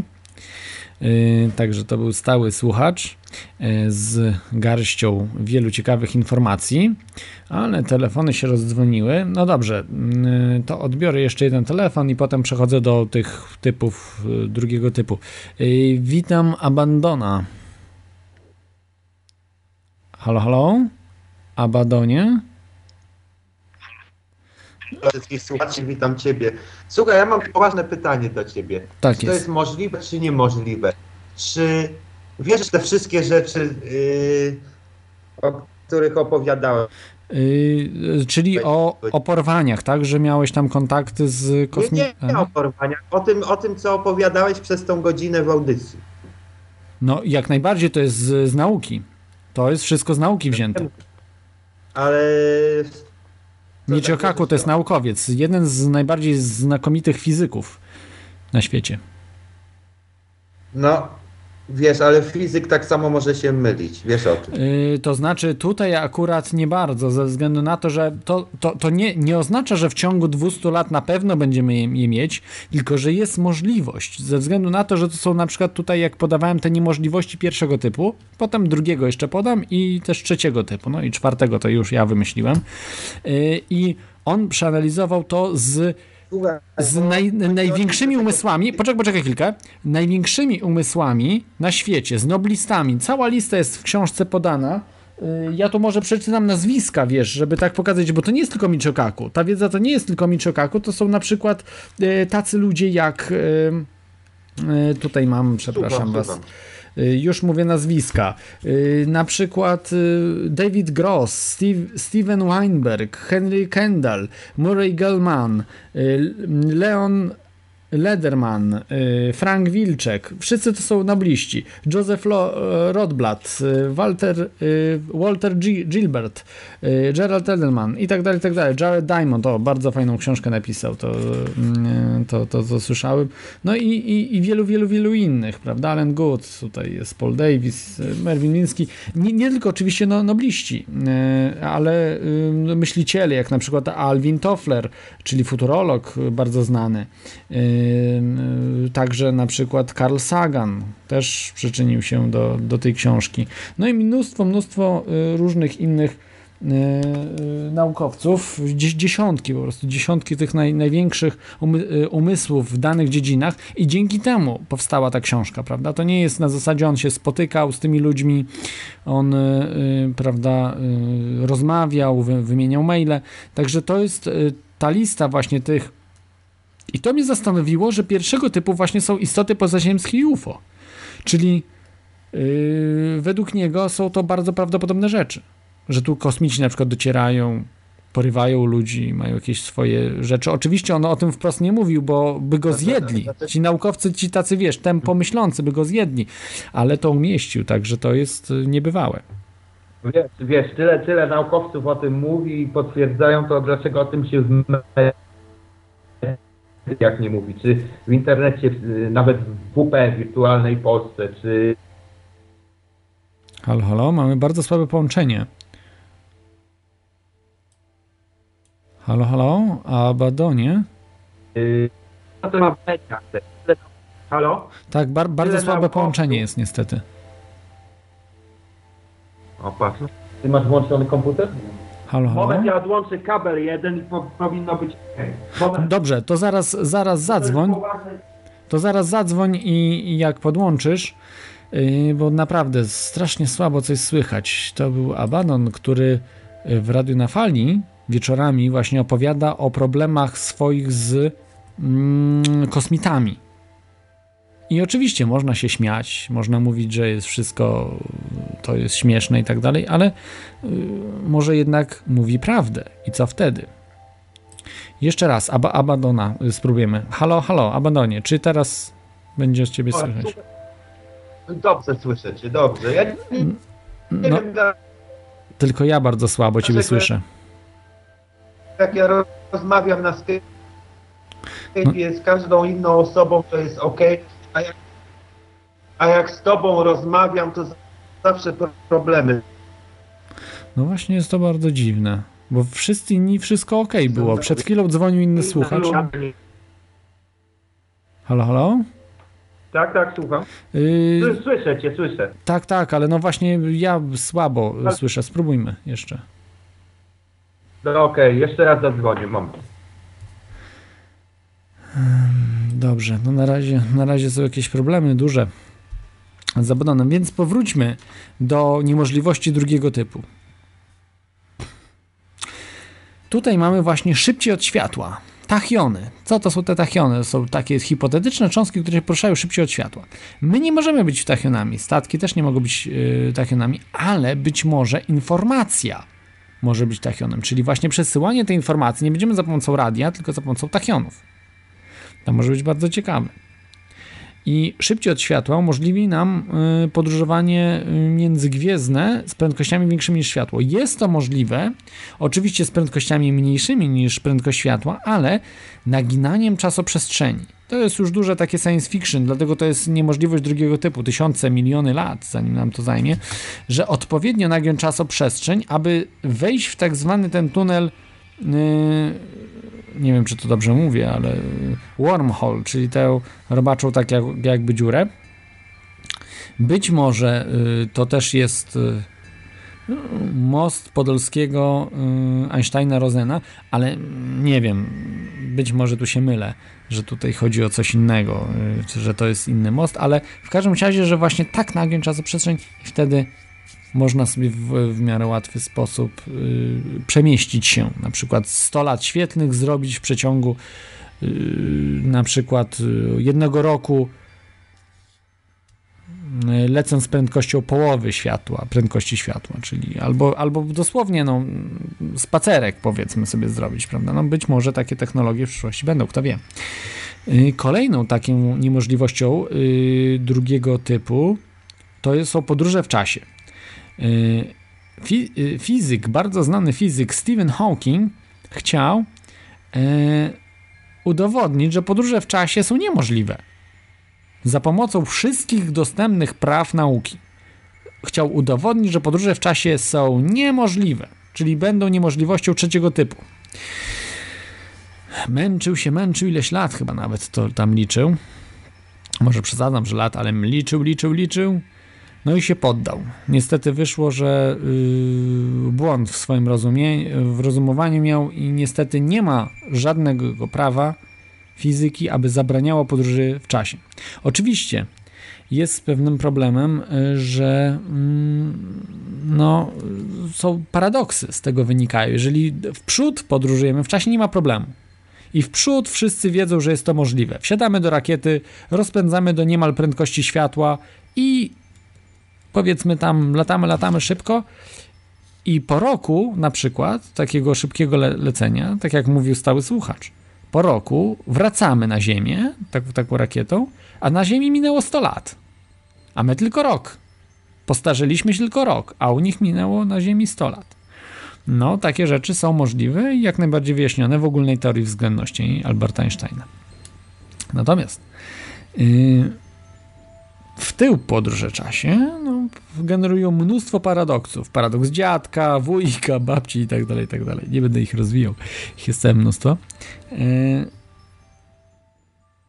ale okazuje się, że nie zabrania żadne prawo fizyki takich podróży w tył.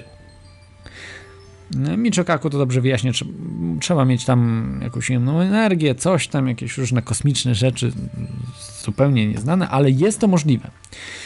Podróżowanie w czasie. Stephen Hawking oczywiście się tam nie poddał yy, do końca, bo yy, tutaj nie udało mu się policzyć, że są niemożliwe. On bardzo nie lubi tych podróży, ale potem powiedział: No dobrze, no to skoro podróże w czasie są niemożliwe, to gdzie są podróżnicy w czasie? Czemu ich nie ma? Bo nie ma ich. No nie, nie ma, nikt się nie przyznaje, że jest podróżnikiem. No oprócz tam jakichś odjechanych audycji Coast to Coast AM na przykład, gdzie była linia dla podróżników w czasie nawet, telefoniczna. To były rzeczy. I dzwonili, wyobraźcie sobie. No ale yy, jak się pójdzie do szpitala psychiatrycznego, tam też wielu jest Jezusów i, i wielu Napoleonów i jakichś różnych innych. Także, także, także to nie jest, nie jest żaden dowód i raczej, raczej nie widuje się tych podróżników w czasie. Ja nie spotkałem żadnego, prawda? E, powinno być ich, ich trochę. No ale okej, okay, no to zostawmy. Może są jakieś specjalne rzeczy, które zabraniają pewnych innych, że oni są niewidzialni albo coś tam. No, e, są jakieś takie, takie rzeczy, które, które uniemożliwiają, powiedzmy, ingerencję, prawda, w ten czas przeszły. I kolejną jeszcze niemożliwością drugiego typu są wszechświaty równoległe. Yy, to są. No to co są wszechświaty równoległe? To są takie wszechświaty jak nasz, tylko inne. Definicja na poziomie, na poziomie yy, Donalda czy myszki Miki, ale myślę, że to jest dobra definicja. Po prostu świat taki jak nasz, ale inny. Wszechświat, przepraszam, nie świat. To nie jest Ziemia, to jest po prostu cały wszechświat, taki jak nasz, tylko inny. Jeżeli nie wiecie o co chodzi nadal, wydaje wam się to głupie, co powiedziałem, to polecam wam taki serial Science Fiction Sliders. E, to było też nazwane w Polsce jako piąty wymiar chyba. Nie wiem, piąty, nie wiem czemu czwarty, ale piąty wymiar, czy coś takiego. E, I tam jest pokazane właśnie jak się przenoszą z jednego wszechświatu do drugiego. Oni oczywiście jest pokazane, że się przenoszą z jednej ziemi na drugą ziemię, ale tak naprawdę to są yy, przenoszą się do innego wszechświata, a nie do innej ziemi. Po prostu w to samo miejsce, tak jakby w danym wszechświecie. Yy, świetny serial, naprawdę polecam wam. Rewelacyjny, rewelacyjny serial. Mogę powiedzieć, że jeden z moich ulubionych.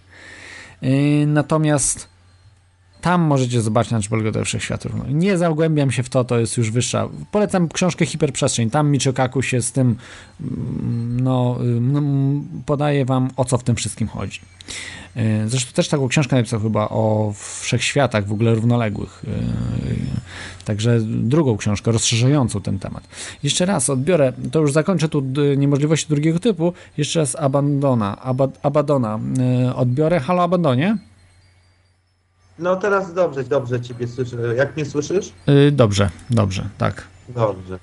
Nie wiem dlaczego, ale y, bo tam ja ci napisałem, jak kiedyś tym ja to, y, y, y, na tej stronie Exopolitics i tam zarejestrowałem się w Białym Domu na taką stronę ich i wysyłałem głos na nauki tych wszystkich dokumentów.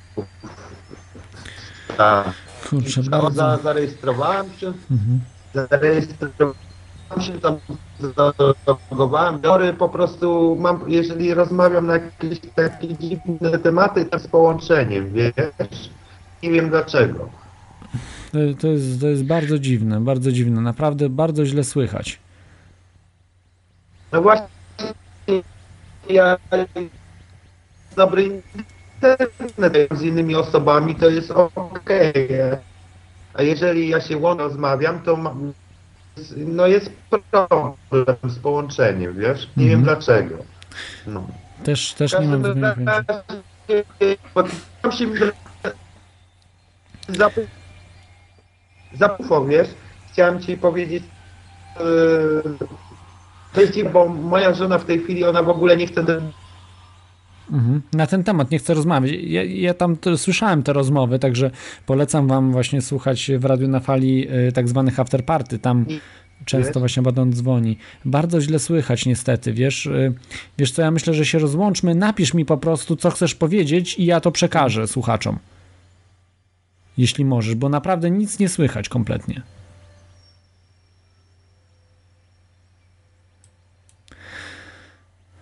No niestety, niestety, nic nie słyszeliście sami, no po prostu jest coś dziwnego. To jest człowiek, e, który e, został, e, no nieraz miał kontakty z kosmitami, czyli te tak zwane czwartego stopnia kontakty, różne, z całą rodziną. Ja tu nie chcę się zagłębiać, to polecam znaleźć wam na różnych tam, powiedzmy, pirackich audycjach, bo my nie upubliczniamy absolutnie tych afterparty, audycji w Radiu na Fali, ale tam możecie przesłuchać i to było no, niesamowite rzeczy.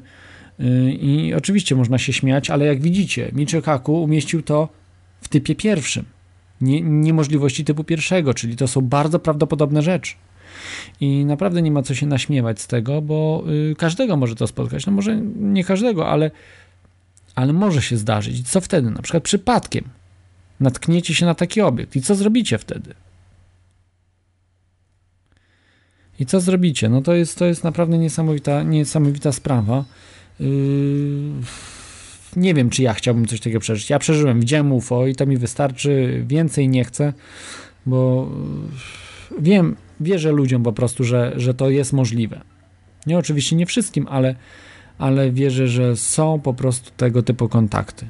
Yy, I, I oni tu docierają, mają swoje jakieś interesy, nie wiem jakie, nie wiem ile raz, jacy to kosmici, skąd pochodzą i tak dalej, ale że docierają i są. No dobrze, przechodzimy do mm, niemożliwości trzeciego typu, yy, czyli rzeczy kompletnie niemożliwych, czyli takich, które yy, Michio Kaku i wszyscy fizycy na Ziemi mówią, no to jest niemożliwe, to są bzdury, większe to są bzdury niż yy, powiedzmy religia, no. To, to, to, to jest coś już najbardziej absurdalnego i niemożliwego. niemożliwego.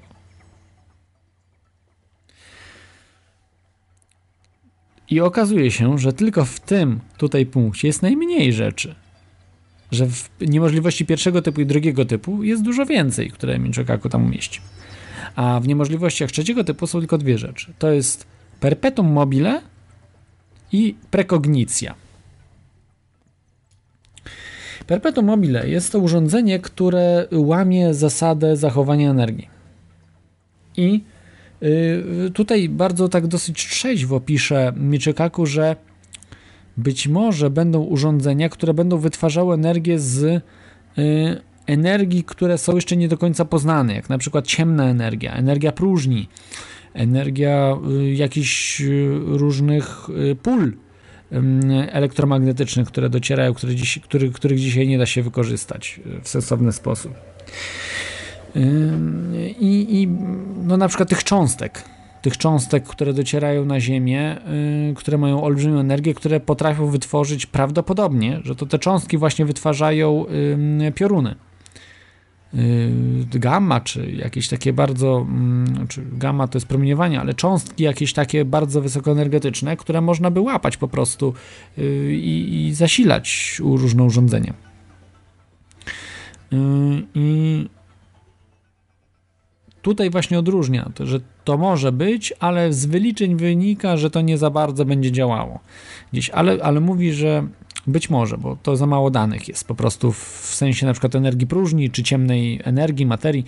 Ciemna energia stanowi większość energii wszechświata, że 90% y, stanowi ciemna energia i ciemna materia. Wyobraźcie sobie, niesamowite to jest, nie? że znaczną mniejszość y, stanowi y, to, co widzimy i to, co nas otacza, to, co możemy dotknąć, prawda? Ten stół, to biurko, stół, biurko, prawda, meble dookoła, tutaj iPod, czy jakieś inne urządzenie, komputer, instrumenty muzyczne, prawda, gitarki, tam jakieś lampy, żarówka, no wszystko, ściany, wszystko, wszystko co nas otacza, to jest, to jest mniej niż 10% wszystkiego, co jest we wszechświecie. Czyli tutaj was otaczają rzeczy. To nie jest tak, że to jest gdzieś tam we wszechświecie, na przykład ta ciemna energia i, i materia. Nie, właśnie. To jest obok ciebie tutaj otacza ciebie dookoła, gdzieś, gdzieś jest, tylko tego się nie da wykryć. No i tutaj jest właśnie rzecz pewna taka, że być może z tego da się sporą nawet energię uzyskać. I to nie będzie łamało absolutnie yy, tej yy, zasady zachowania energii. Natomiast tu chodzi o takie perpetuum wiadomo, magnesy, jakieś, jakieś tam magnesy, czy też jakieś mechaniczne urządzenia, które mają działać w nieskończoność. I to raczej właśnie jest, że jest niemożliwe. To jest właśnie niemożliwość trzeciego typu, a nie, że po prostu pobieramy energię z jakichś nieznanych jeszcze energii. Y, także to tam sobie zastrzegł trochę mm, Michikaku, aczkolwiek tak trochę to potraktował, że jednak to nie, nie zaliczałby do tego. Bo powiedzmy zimna fuzja, prawda, to nie zalicza do, do per, perpetuum mobile, y, zimnej fuzji Michikaku, tylko zimna fuzja no to jest po prostu jeszcze niewyjaśniony proces, który być może, jeżeli zachodzi, no to po prostu jest fuzją, tylko że zachodzącą przy niższych temperaturach. Ale wracając do tematu free energy, bo to jest powiązane z tym, zimna fuzja jest energią free energy. Jakby nie było. Ciepła fuzja też by była. Yy, natomiast ciepła fuzja jest prawdopodobnie niemożliwa, przynajmniej na tym etapie technologicznym, który znamy, ze względu na to, że yy, musimy mieć warunki podobne do Słońca. E, żeby zaszła taka reakcja i to są bardzo skomplikowane rzeczy i prawdopodobnie mm, raczej będzie wszystko oparte na zimnej fuzji, bo wszystko wskazuje na to, że jest prawdziwa zimna fuzja. Ale okej, okay, dobra, to pominijmy ten temat, o tym jeszcze będziemy wielokrotnie rozmawiali. Także perpetuum mobile to jest niemożliwość trzeciego typu. Absolutna niemożliwość, czyli maszyna, która wytwarza więcej energii niż pobiera. Jest to niemożliwe, bo wytwarza energię z niczego. I y, jest coś jak energia próżni, ale y, z reguły ona nie powinna być.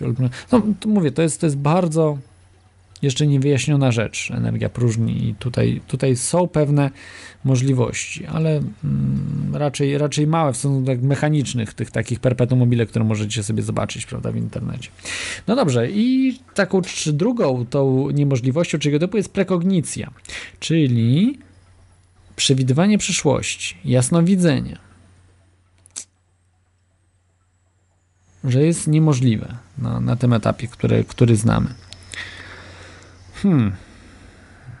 No trudna to jest sprawa. Ja myślę, że może być y, taka uproszczona prekognicja, że po prostu umysł nasz tak działa, że przewiduje przyszłość. dostaje różne z tego pola morfogenetycznego różne informacje z przeczucia ludzi, z po prostu no takich pól elektrycznych, powiedzmy pól elektrycznych, czy bardziej jeszcze jakichś takich innych pól, których do końca nie, nie rozumiemy, działających. I to wszystko oddziałuje na człowieka, i wtedy człowiek sobie po prostu wylicza prawdopodobieństwo tego, co zajdzie. Nieświadomie oczywiście, nieświadomie to wylicza i ci jasnowidze potrafią ten mózg swój dostosować do tego, żeby przewidywał przyszłość, ale on nie widzi przyszłość, tylko on po prostu ma tak jakby wizję w komputerze, tak jak my symulację uruchamia. Symulację, co jest najbardziej prawdopodobne. O, za dwa lata czy tam za rok się coś zdarzy, bo to właśnie sobie wszystko wykalkulowałem w mózgu, ale oczywiście to jest wszystko nieświadomy proces. I wtedy coś takiego staje się yy, niemożliwością, yy, taką telepatią bardziej.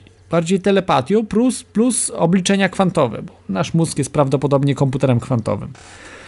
Czyli telepatia plus komputer kwantowy. I wtedy to prekognicja jest możliwa. Natomiast ta prekognicja, którą w takim dosłownym rozumieniu przewidywanie przyszłości, prawda, jest niemożliwa. Yy, czyli, czyli w takim rozumieniu do, dosłownym. Ale mówię, że może być ta uproszczona wersja. Tutaj jeszcze czwarty typ, yy, który ja dodałem, czyli, czyli te rzeczy, które yy, są, o których nic zupełnie nie o nich nie wiemy. Nawet nie wiemy, czy będziemy coś o nich wiedzieli w przyszłości. Czyli takie po prostu są rzeczy, no, wiem, że nic nie wiem, po prostu kompletne odjazd. Kompletny, gdzie, gdzie tych rzeczy nie można ani udowodnić, ani zaprzeczyć, po prostu sobie są. Są, żyją, gdzieś są. A może nie żyją, nie wiadomo. Pierwszą taką rzeczą, czy raczej osobą, jest Bóg, bogowie. No, nie możemy niestety udowodnić, że Bóg istnieje, czy nie istnieje i to jest właśnie taka rzecz. Przepraszam, no nie rzecz, to jest taka osoba. To jest właśnie ta niemożliwość czwartego typu. Czyli w ogóle nawet nie, nie możemy powiedzieć, prawda, czy, czy jest możliwe, czy nie jest możliwe. No, no po prostu nic. Nic nie wiemy. Szara, jak to się mówi, tabula rasa. Nic, zupełnie nic. Yy, tutaj na czacie ktoś, yy, Mateusz pisze na czacie, przepraszam, nie na czacie, tylko na Skype'ie, że nieśmiertelność. O, to jest bardzo ciekawe. Ja myślę, że nieśmiertelność to może być raczej pierwszego typu. Pierwszego albo drugiego typu, coś pomiędzy. To, no, bo, no bo to tylko kwestia nieśmiertelności jest odnawiania naszych organów, prawda? Yy, także myślę, że nawet pierwszego typu, że w, w ciągu 200 lat. Yy, wy, wymiana organów, yy, ro, do, dorabianie jakichś rzeczy takich, yy, no, bym powiedział, dorabiania rzeczy, no już za dużo mówię, no cybernetycznych, jakiś metal, jakieś, jakieś różne sztuczne rzeczy, plastiki i tak dalej. Także, także to jest raczej tylko sprawa techniczna, nieśmiertelność. Witam Armor Cage'a, witaj Armor Cage'u.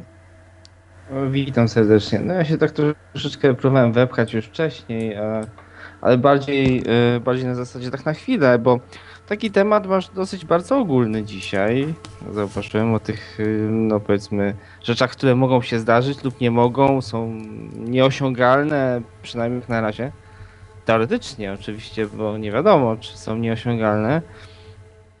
No ale jest ten podział, tak, wiesz, po raz pierwszy Michio Kaku właśnie, jako, nie, nie spotkałem się z tym wcześniej po prostu, być może gdzieś coś przeoczyłem, ale jako pierwszy przeanalizował na podstawie nauki bo to jest, to jest zrobione na podstawie nauki oczywiście. To nie jest, że on, on sobie to wymyślił wszystko, tylko po prostu spotykał się z naukowcami i, i to wszystko przeleciał. Także to jest naprawdę, ma podstawy naukowe. Prawda? To wszystko, o, o, o, o czym no, on mówił i ja za nim prawda, w tym programie. Także to nie jest, nie jest wizja prawda, science fiction y, Stanisława Lema, tylko to jest naprawdę naukowo y, poddane naukowej analizie. E, to znaczy tak, no ja się z tą zgadzam, tylko że e, jeżeli chodzi o tego Michio Kaku, ja pamiętam, że słuchałem też jakiegoś jego wywiadu, który on tak mówił o tej mm, boskości człowieka, jakichś różnych rzeczach. Muszę powiedzieć, że kiedyś jak słuchałem jego wywiadu, jednego z takich późniejszych, bo on wiadomo, kiedyś mówił tak bardzo ogólnie, pozytywnie o ludzkości, to mm, późniejsze jakieś jego wywiady były takie takie powiedzmy promasońskie, pro, pro, proiluminackie, jakieś takie, że tak powiem, tak, tak od razu odebrałem go jakby gościa, którego zwerbowali, wiesz? Tak, no nie wiem, czy, czy jakieś słuchałeś jego wywiady, takie, wiesz, poza, poza takimi programami, bo tu to, co poruszasz przynajmniej, to są rzeczy, które też on opisywał, jak były takie programy, że rzeczy związane z filmami science fiction próbował przedstawić w formie takiej jakiej dzisiaj moglibyśmy ją stworzyć, na przykład pole siłowe, że moglibyśmy skorzystać z plazmy, którą moglibyśmy odpowiednio tak, laserów, tak, pola prawda, siłowego. Tam, mhm. Tak, tak, tak, tak, to wszystko, Gwiazdę Śmierci i tak dalej, i tak dalej. E, no to wszystko było, no nie, w telewizji i on kombinował na zasadzie naszej obecnej znanej fizyki, naszych możliwości, że może coś na bazie tego dałoby się zrobić za kilka lat, no nie? E, ale mówię, czy, czy słuchałeś jakichś jego wywiadów? Tak, oczywiście, nawet lektorowałem e, z, kilka jego różnych tam wy, wywiadów, jako pierwszy w Polsce, bo nikt wcześniej tam ty, tych rzeczy się nie interesował za bardzo, ale jakoś ja tego tak nie widzę. Po prostu, no. Nie? jest globalistą, no ale to nie oznacza, że jest masonem. Znaczy, być może i jest, ale nie oznacza, że jest jakimś tam, prawda, w rządzie światowym siedzi. No, uważa to za dobrą inicjatywę po prostu i tyle. Znaczy, może tak być, że człowiek wykształcony i tak może nawet uważać, że powiedzmy NWO jest dobre, nie? No, też tak może być. Znaczy ja nie słyszałem nigdy, że on powiedział, że ten nowy porządek świata jest dobry. On mówi, że rząd światowy, w sensie w sensie takim rozumieniu, żebyśmy się po prostu nie, nie pozabijali. Co i ma trochę racji jednak, bo jeżeli nie będzie kontroli y, chociażby ładunków jądrowych, tego mm, broni masowego rażenia, to może być y, trzecia wojna światowa i, i, koniec. I czwarta na maczugi będzie, jak mówi Einstein. Mm, mawiał. Więc y, to musi być znaczy... pod kontrolą, bo to jest niebezpieczna sprawa, wiesz, to, to naprawdę możemy zginąć. Możemy po prostu się unicestwić sami. Znaczy ja osobiście uważam, że to jest z jednej strony pozytywne, oczywiście najbardziej, no kontrolujmy wszystko, wpływajmy Nie, nie, nie wszystko właśnie, nie wszystko, ale środowisko czy... najlepiej i w ogóle statystyki prowadźmy, no bo przecież jak ktoś mógłby nóż w ogóle skaleczyć kogoś, nie! ale nie, wiesz o co mi chodzi. Nie, nie, ja, ja rozumiem, ale wiesz, no to jest niebezpieczne, naprawdę. W 60, y, w latach 60. w Zatoce Świń był cud po prostu i na przykład ufolodzy twierdzą, że tylko dlatego nie doszło do wojny nuklearnej, bo po prostu ktoś nie pozwolił do, do tego, po prostu zablokowano broń jądrową. Że tam już miała być użyta broń jądrowa, ale po prostu nie doszło do tego, zostało zablokowana. I to potwierdzają też wojskowi. Yy, zaczynają sypać, że po prostu broń jądrowa była, była y, blokowana yy, wielokrotnie. Także naprawdę być może już miała być użyta, już być może są wariaci na tym świecie, że już chcieli użyć, ale być może ktoś po prostu czuwa, że nie pozwala do tego, ale, ale być może będzie taka sytuacja, że już się to wymknie spod kontroli i, i od, będą odpalone te ładunki. No to, to, to będzie naprawdę koniec cywilizacji naszej. Znaczy, jak Klaudzie doskonale rozumiem o co ci chodzi, ja to trochę żartobliwie próbuję przedstawić, bo e, chodzi mi o to, że e, rzeczywiście e, znane jest mi przynajmniej, przynajmniej te informacje na temat tego, jak to były blokowane, różne te wyrzutnie, że te ładunki się nie odpalały, że już były propozycje, czy chęci wywołania III wojny światowej już wcześniej, ale mówię, to nie znaczy, że że mamy wszystko przed. Czekaj, gdyby ludzie byli świadomi pewnych rzeczy e, sami z siebie, to by nie chcieli czegoś wykorzystywać, no nie? Tylko problem polega na tym, że to jest dłuższy temat, e, troszeczkę za bardzo zawiły i byśmy troszeczkę zaczęli wchodzić w elementy polityczne. Tak, tak, tak, zupełnie na, na inną rozmowę, na inną rozmowę. Dokładnie, więc, więc tu, jest, tu jest ciężki temat, ale tak mi jakoś, przynajmniej te jego wypowiedzi, niektóre te nowsze, bardziej przekonały, że on tak troszeczkę jest za bardzo za tym, za tym rządem światowym, tym negatywnym dla nas, nie przynajmniej w naszym, powiedzmy, ala środowisku, no tak w cudzysłowie nazwijmy to, że, który uważa, że nowy porządek świata nie jest zbyt pozytywny dla nas. W sensie chipowania i e, wszędzie kamer i kontroli depopulacji i tak dalej. No ale dobra, to już tam pomijajmy, bo to jest inny temat, zupełnie co innego. Chciałem się wtrącić co do drukarek 3D, bo na samym początku to potem powiedziałem, przynajmniej y, dla tej, jak to określiłeś też y, pierwszego typu y, tych rzeczy. Mhm.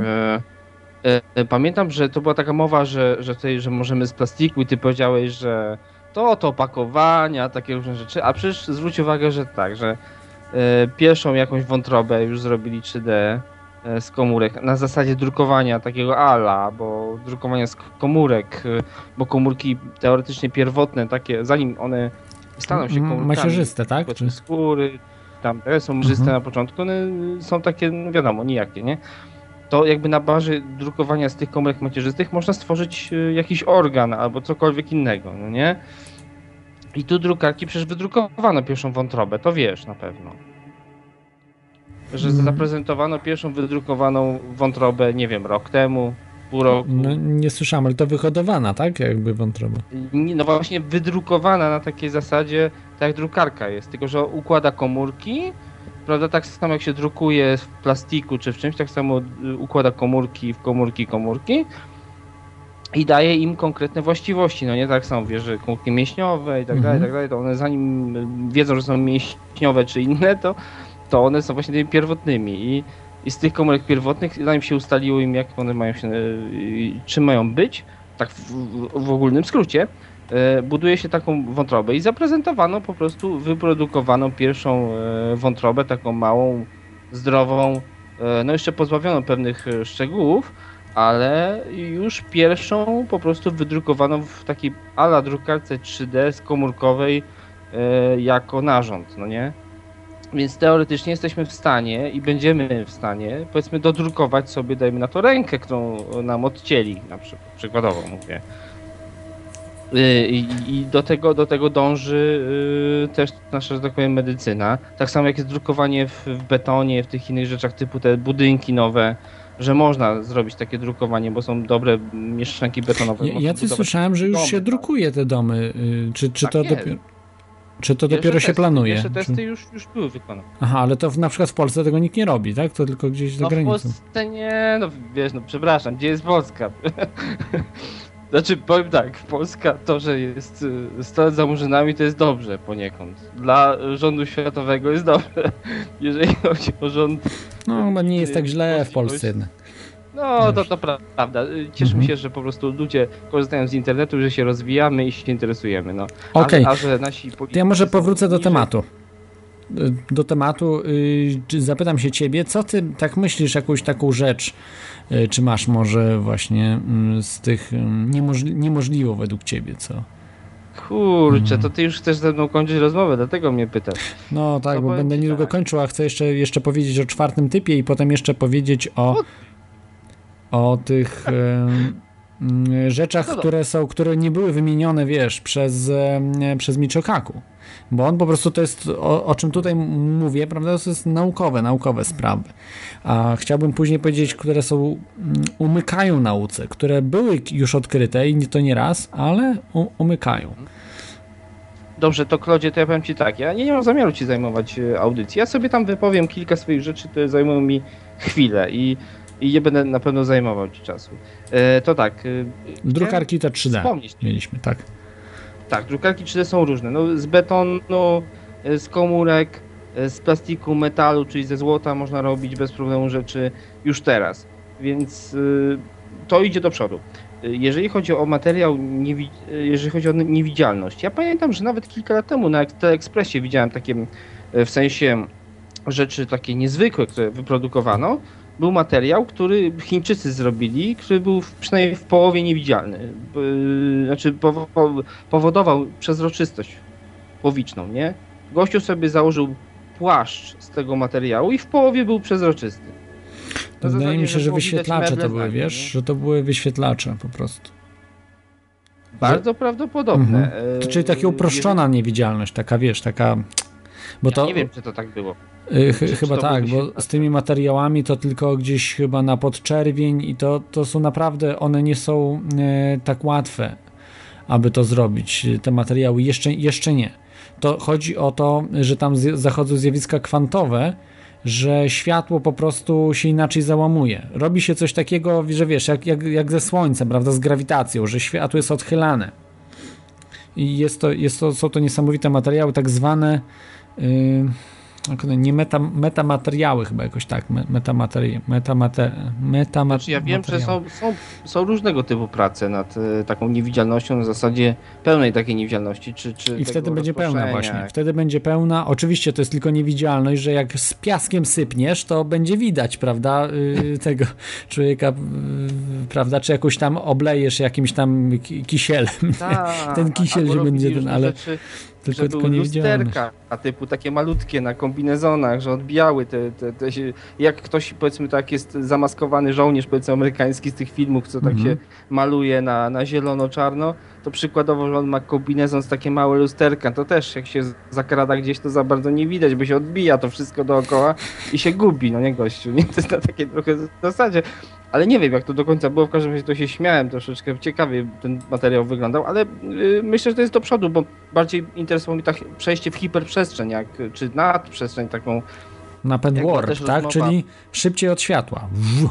Znaczy, nie, nie, właśnie nie, nie o to mi chodzi. Chodzi mi o to, że przy tych jakże niby y, te statki kosmiczne na przykład, że one się pojawiają i znikają, jest o tym mowa.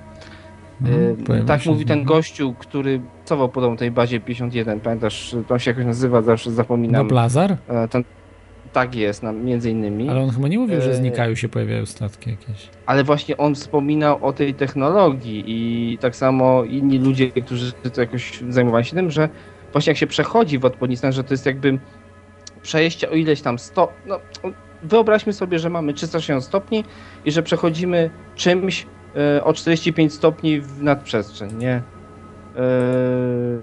a nie, a nie na przykład 90. No nie, że przechodzimy całkiem do innej przestrzeni odwrotnej, tylko kawałkiem i przestajemy być po części w tej przestrzeni, ale nie jesteśmy jeszcze w tamtej.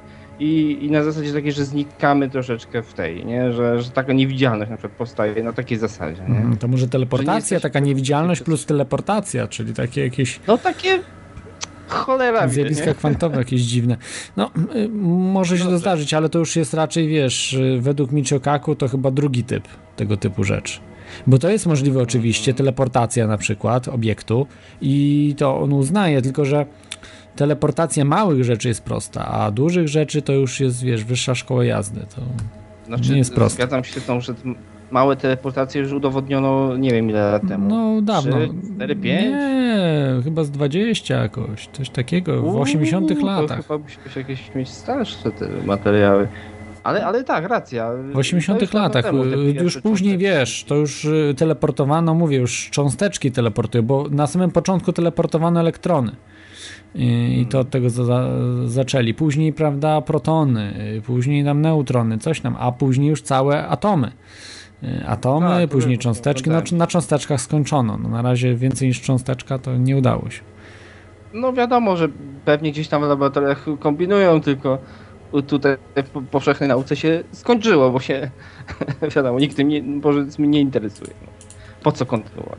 Ale dobrze, jeżeli chodzi o fale te radiowe, pamiętam co było z tym wow, y, co odbieraliśmy u nas, y, to racja, że kosmici mogą nadawać w innych y, mm, formach, ale zwróćmy uwagę, że też udowodniono to w jakimś eksperymencie, że te fale wszystkie radiowe, telewizyjne, które wylatują w kosmos, one po pewnej odległości zamieniają się w zwykły szum kosmiczny, no nie? Że my byśmy, e, odbierając je, nie mogli ich e, odczytać. To dla nas byłby szum. Więc może tak być, że inne cywilizacje gdzieś tam kiedyś takiego swojego Hitlera, powiedzmy, puszczały w satelitę i to gdzieś leci do nas teraz, ale my tego nie odbierzemy, bo to już się zamieniło w szum kosmiczny. Że za, za słabe. Ale coś słyszałem, że chyba powinno się dać, bo to jednak jest taki. No, nie, ja się nie znam na tym, ale no nie wiem. Ja właśnie słyszałem, że to jest właśnie polewka wielu fizyków y, z tego SETI, Mhm. że w pewnej odległości się nie da odebrać. Nie? Znaczy Już pewnie się da, ale trzeba mieć niesamowitą technologię, taką, która nie jest dostępna dla nas po prostu. No, ta, póki tu, tu, tu bardziej chodziło o to, że, że się taki szum zamienia i że już się nie da tego od, od, od, odtworzyć, no ale może się, no nie wiem, no wiesz, no to jest, No to jest tak, to trzeba, trzeba tak fachowców. No ale wiesz, jak się zajmują tym SETI, to są profesorowie też, doktorzy różni do astronomii, No no, ale- to się powinni znać na tym. No. Zależy jak na to patrzysz SETI, no bo SETI w sumie bada ile procent y, tego przestrzeni, tej kosmicznej i nieba. No ile? Znaczy, nam nie chodzi tylko o to, ale w jakich częstotliwościach to robią. Bo na przykład, jeżeli świetl, za pomocą światła by przesyłali, tak? Bo wydaje mi się, że zaawansowane e, cywilizacje nie, przez, nie wykorzystują radia, tylko wykorzystują wyższe częstotliwości, bo tam więcej informacji możesz upakować. E, A jeszcze wyższe cywilizacje używają technologii nieznanych w ogóle nam. Czyli na przykład używają tego szybciej od światła, tachionów czy jakichś rzeczy, no bo przecież nie będą się komunikowali z jednej gwiazdy do drugiej za pomocą prędkości światła, bo to nie ma sensu, nie?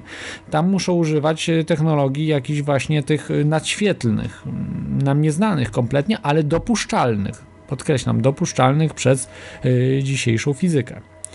To nie jest nic, nic, nic, no tak jak mówię, no, zakrzywianie czasoprzestrzeni chociażby, najprostszy sposób, no skomplikowany, ale da ja się. myślę, że ja myślę, że to jest po prostu błądzenie po omacku, no nie, nie, niby kombinowanie, ale bardziej to trochę mi się wydaje, że to jest właśnie wiesz, kwestia tego, żeby się tym zająć, żeby ludzie zwracali na to uwagę. O, przecież nie odebrali sygnału z kosmosu, to nie ma kosmitów, no nie?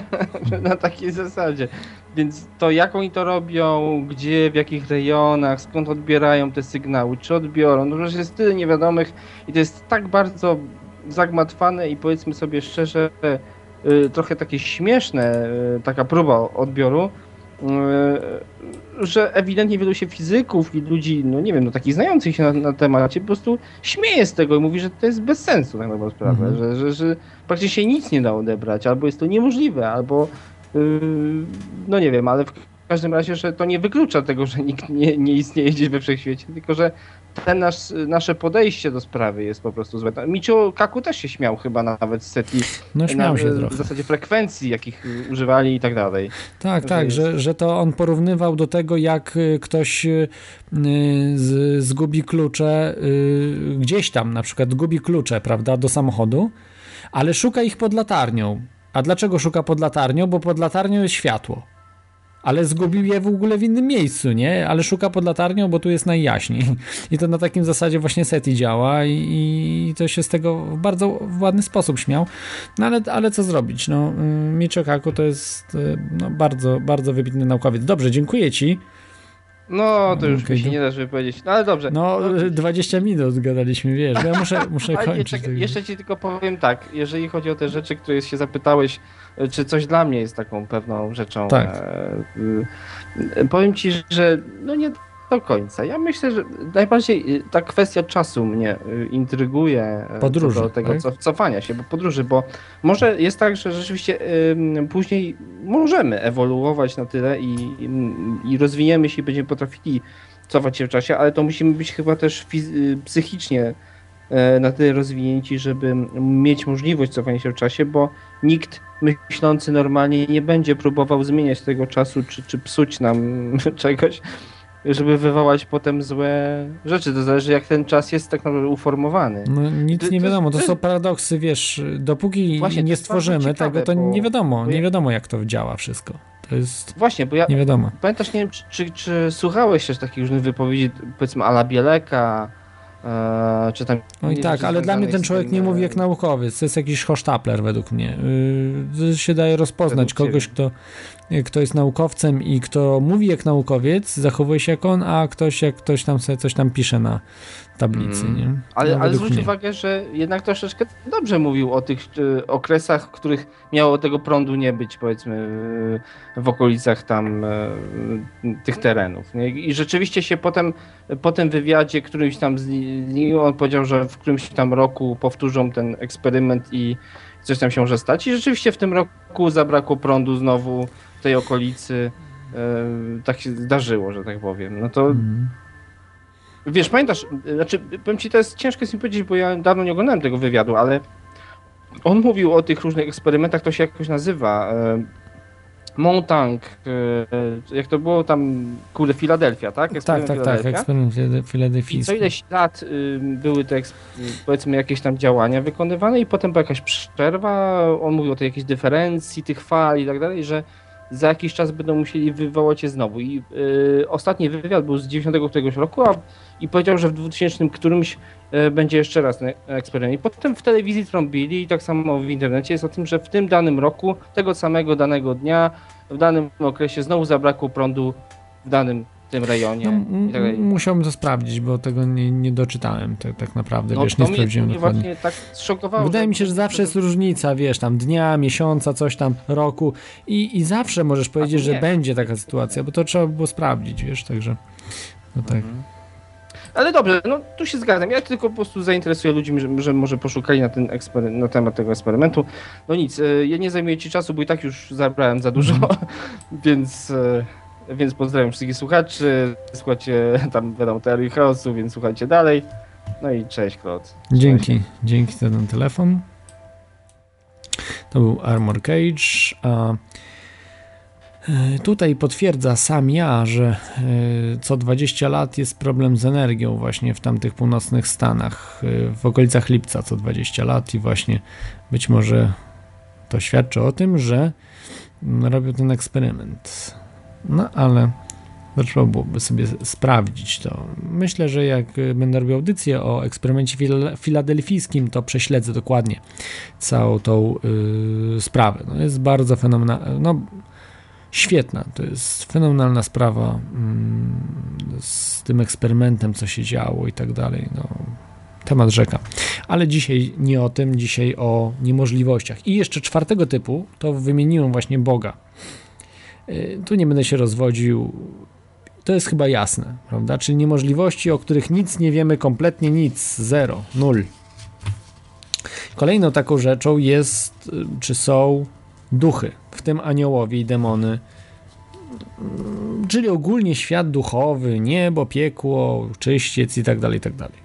Też o tym nic nie wiemy, aczkolwiek są jakieś przesłanki, prawda? Ale to za małe, jednak, jednak za małe, no, no gdzieś coś tam się ruszy, prawda, tu, tu zasłonka się ruszy i już duch, gdzieś coś się, nie wiem, drzwi się otworzą, też duch, no, gdzieś jakaś postać się pojawi, Chrystus na szybie czy coś, no, mm, niekoniecznie to są takie dowody jednoznaczne z tymi duchami, także tu trzeba by było ostrożnie, nie wiadomo, to jest rzecz niezbadana. Ghostbusters na przykład, prawda? No tam było ewidentne, no ale to się raczej tego typu rzeczy nie zdarzają. I ostatnią rzeczą, którą y, tutaj bym umieścił, w tych o czym nic nie wiemy, to jest czas przez i tuż po y, Big Bangu, czyli Wielkim Wybuchu. Czyli, y, ale tuż po, czyli to jest do czasu krótszego niż y, ym, czas Plancka, czy, czy jakoś tak. W każdym razie wtedy właśnie nie, nie, było czasu i to ciężko określić, co się wtedy działo i tak dalej, tak dalej. Także są wszystkie te rzeczy. Tutaj jeszcze tak na szybko chciałbym powiedzieć już na koniec sam o tych rzeczach, o których nie, których nie uwzględnił y, Michio Kaku. Ale y, zanim je powiem, to jeszcze y, króciutką y, utwór. Posłuchajcie krótkiego utworu i za chwilkę y, wracamy. Ow.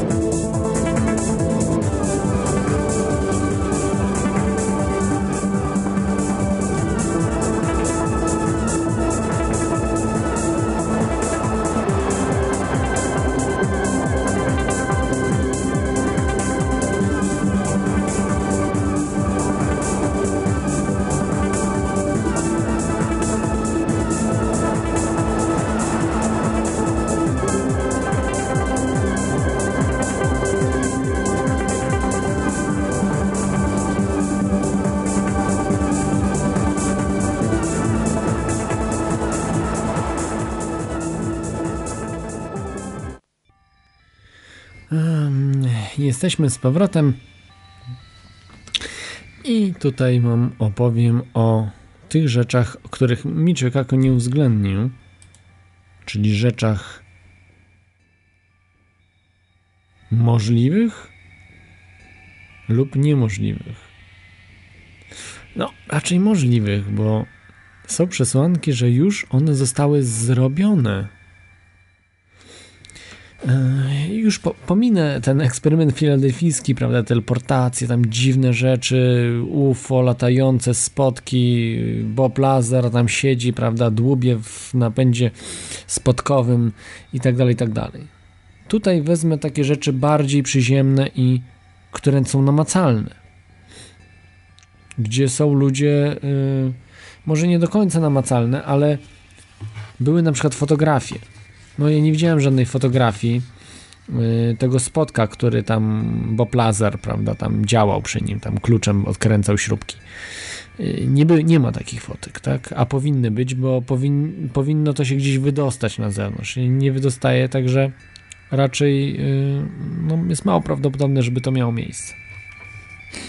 Natomiast tego typu technologie jak przesyłanie prądu bez kabli, o którym mówiliśmy, którego Michio Kaku w ogóle nawet się nie zająknął, bo to jest technologia y, przyszłości, ona istnieje. Ta technologia istnieje na 100%. Ja mam ją y, tutaj w, w łazience, w szczoteczce do zębów. Jest przesyłanie prądu bez kabli. Ona jest zasilana właśnie, bo bateria jest ładowana bez kabli. Natomiast jest to na krótki dystans. To, co mamy dzisiaj. Tesla twierdził, że potrafi przesłać taki prąd na bardzo da- dalekie odległości. Daje się to zrobić, natomiast jest to bardzo skomplikowane w dzisiejszej technologii mikrofalowej, jakiejś takiej dziwnej. Natomiast Tesla twierdził, że da się to zrobić w sposób tani, szybki, łatwy i bezpieczny.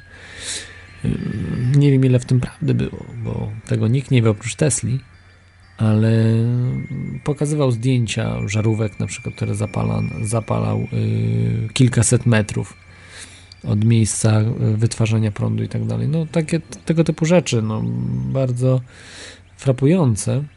I są też naukowcy, którzy potwierdzają, że w laboratoriach tego typu rzeczy się robi, ale to nigdzie nie wypływa ze względu na to, że być może dzięki tej technologii przesyłania prądu bez kabli na dłuży dystans można zrobić tak zwany death ray, czyli promień śmierci. Można skupić właśnie ten prąd w jakimś jednym miejscu. I to być może już jest właśnie możliwość, nie niemożliwość pierwszego typu, tylko że możliwość, że to już zostało stworzone. A ile takich wynalazków jeszcze w przeszłości było, które zostały zaprojektowane, zrobione, ale zapomniane i od nowa prostu na- nadal trzeba je odkryć. E, Witaj Teflonie, witamy Teflona, witaj Teflonie. A, dobry, dobry wieczór. Mm, Tak jak zwykle włączam się do rozmowy po pięciu minutach słuchania tematu. Ojej. Do końca nie wiem o co chodziło, ale a propos tej, tego Tesli, mm, to mam coś do powiedzenia.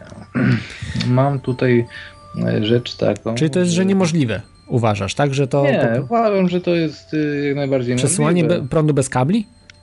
Tak. Ale na I duży dystans? Nie nawet jak w swojej szczoteczce, gdzie to działa na zasadzie indukcji zwykłej. No, zasadzie, kró- krótki tak, dystans po prostu jest. E, No, tak ja to bardziej wytłumaczę w ten sposób, jakby ktoś tam e, nie rozumiał. E, Jak działa transformator zwykły, taki na przykład ładowarka do telefonu, taka może starsza, bo dzisiaj są takie trochę mniejsze i na innie To nie, to może wiesz, mo, może nie, nie tłumaczmy Nie, tego, bo to szybciutko, szybciutko. Chodzi o to, że e, ludzie odpłyną. Zwykły transformator jest y, na tej zasadzie, że, że są dwie, dwa, dwie kupy, dwie, y, dwie cewki, czyli dwie, dwie takie jakby mm, dwa zwoje. Na, na jednej cewce, jed, jedna cewka jest po prostu jedną kupą druta nawinięty w kółko I druga taka cewka sama. jest drugą kupą Albo druta nawiniętą w Mhm. kółko. I między tym, tymi cewkami y, w środku jest y, tak zwany rdzeń, y, żelazny zwykle jest, który ma przenosić pole magnetyczne z jednej cewki do drugiej. I jedna kupa druta ma więcej dru- zwojów, druga ma mniej zwojów i w ten sposób się transformuje mm, prąd z jednego na przykład z 220 V na na przykład 12. Nie? A to przypadkiem nie odkrył Tesla? Y, te- te- ten E, tak, telefon? o, to, znaczy on to nie odkrył, ale on to o, w, ogólnie Tesla y, zrobił patent na prąd zmienny, bo wcześniej jakby y, w, y, u kogo on pracował? U Marconiego, tak? Nie, y, u mm, Edisona. No, u Edisona właśnie. Edison te swoje żarówki zasilał prądem stałym i miał wszystkie A, a stały się transformuje? Chyba się nie transformuje Nie, stałego właśnie prądu. nie, właśnie, właśnie nie ma jak go transformować, dlatego że i dlatego prąd stały jest do dupy, bo nie ma, ciężko go przesyłać. Jeżeli będziemy przesyłać prąd stały, y, na przykład y, o wartości y, tam, nie wiem, 12 V na, na odległość tam załóżmy kilometra, to on po kilometrze takim zwykłym drutem, jak dzisiaj mamy słupy takie z 220, będzie miał tam załóżmy 1 V, jeżeli przypniemy do tego druta na końcu żarówkę 100-watową. Chodzi o to, że każdy przewodnik ma swój opór i, i dlatego y, napięcie spada po prostu, no jak, jak opornik po prostu. Każdy, każdy ten kilometr druta jest traktowany jako opornik i, y, i to napięcie na końcu będzie malutkie.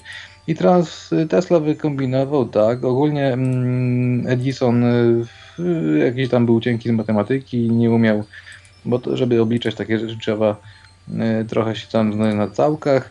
I on to za bardzo tam niekumaty był chłop, a ten Tesla, wiadomo, on to wszystko jakby czuł, bo, bo to raczej mm, jakoś to przychodziło chyba od niego z góry do niego. Y, i, i, i, ogólnie mm, wykombinował sytuację taką, że mm, by prąd stały zamienić, znaczy ogólnie to, to nawet nie zamieniać, tylko od razu produkować prąd zmienny, No, wymyślił ten y, prądnicę na, pro, tak, do tak. Produkcji. prądnica na przykład się kręci tam ten wirnik, nie? A No to, bo wir- to a też na było zmyśl, zmyślne, bo to nie było takie proste odkryć. Nie, no to było, y, to się dzisiaj wydaje bardzo proste, ale, ale jak się to miało wymyśleć, to makabra, nie? Także... No, nikt nie wiedział, przecież to przez dziesiątki lat próbowali i, i łamali sobie najlepsi inżynierowie świata i nikt tego nie potrafił Ja na stworzyć. grande.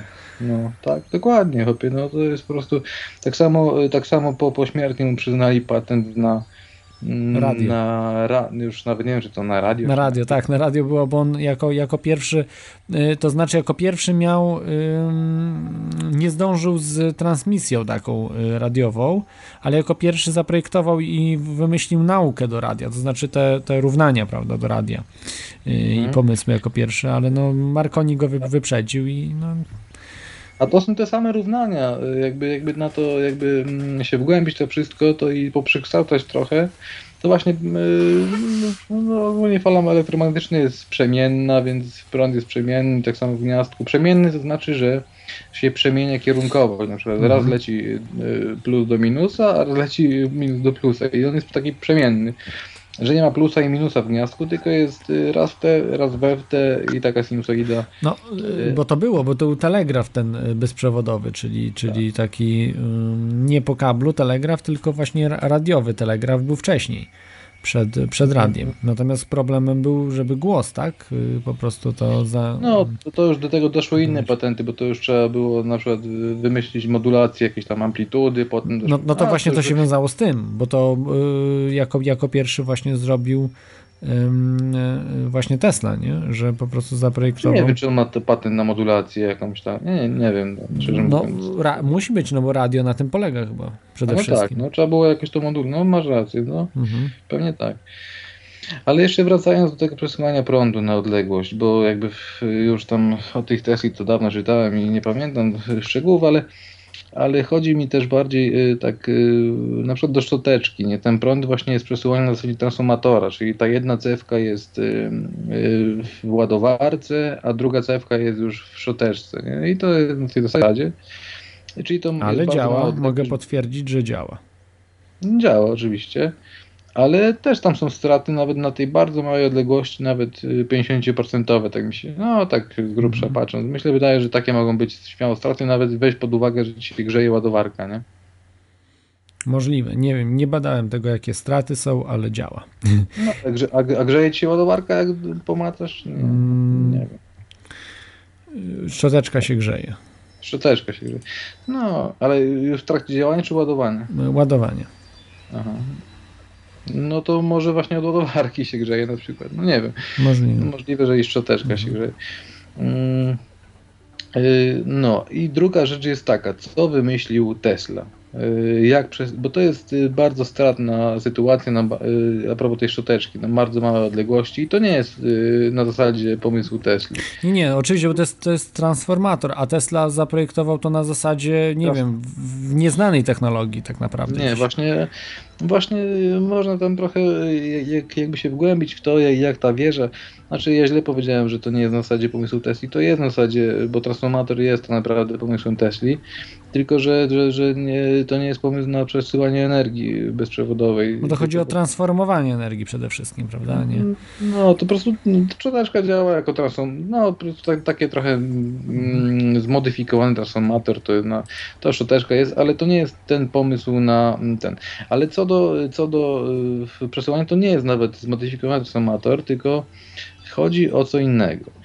Y, Zauważcie, jak działają y, lampy lampy jarzeniowe, nie? Czyli, czyli świetlówki zwykłe takie, nie? Takie, takie ru- ru- no, te rury takie, no. Tak. Albo też są takie te kompaktowe, czyli to są te, tak samo zwykłe świetlówki rurowe, tak jak każdy zna. Czyli tak jakby Y, szybko się włącza, wyłącza prąd, prawda? Włącza, wyłącza, włącza, włącza i on wtedy ten, ten gaz się zapala, tak? Zapala, gaśnie, zapala, gaśnie, coś takiego. Jonizuje się. To, to, tam jest na tej zasadzie, że y, w świetlówce są pary rtęci, nie? I jeżeli y, na dzień dobry takiej świetlówce przywalimy z jednego i drugiego końca wysokie napięcie, to te pary tręci, rtęci odparowują y, i wtedy jakby przewodność w, w tej rurze się robi większa. Przez co gaz, który tam, oprócz tego tam są jakieś mieszaniny gazów, yy, może się zjonizować, czyli on zaczyna świecić. Ale on świeci właśnie, za, kolor świecenia jest zależny od, y, od tej mieszaniny gazu. I on świeci na kolor ultrafioletowy, taki niewidzialny dla, dla oka zwykłego.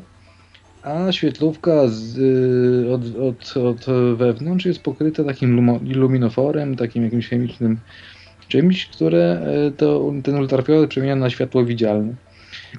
No i tak działa świetlówka, no ale y, podstawa jest taka, że musi być wysokie napięcie. Na dwóch końcach świetlówki musi być bardzo wysokie napięcie. Yy, nawet takie zwykłe świetlówki to mają w okolicach tam 600 V z tego co kojarzę, ale, ale mogę się mylić, bo już nie pamiętam.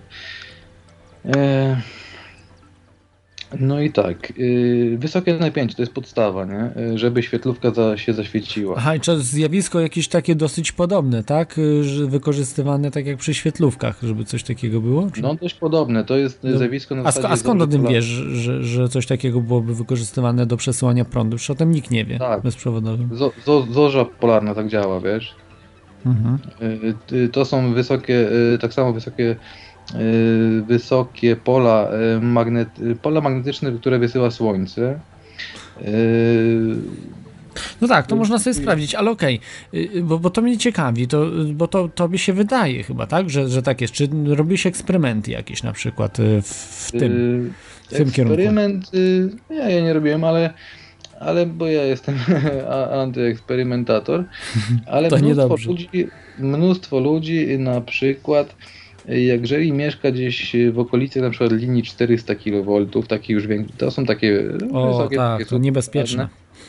Yy, No, ale kiedyś srałem takiego, z takiego supa yy, na labie, powiem szczerze, przyznam się tak, ale to taki hardcore.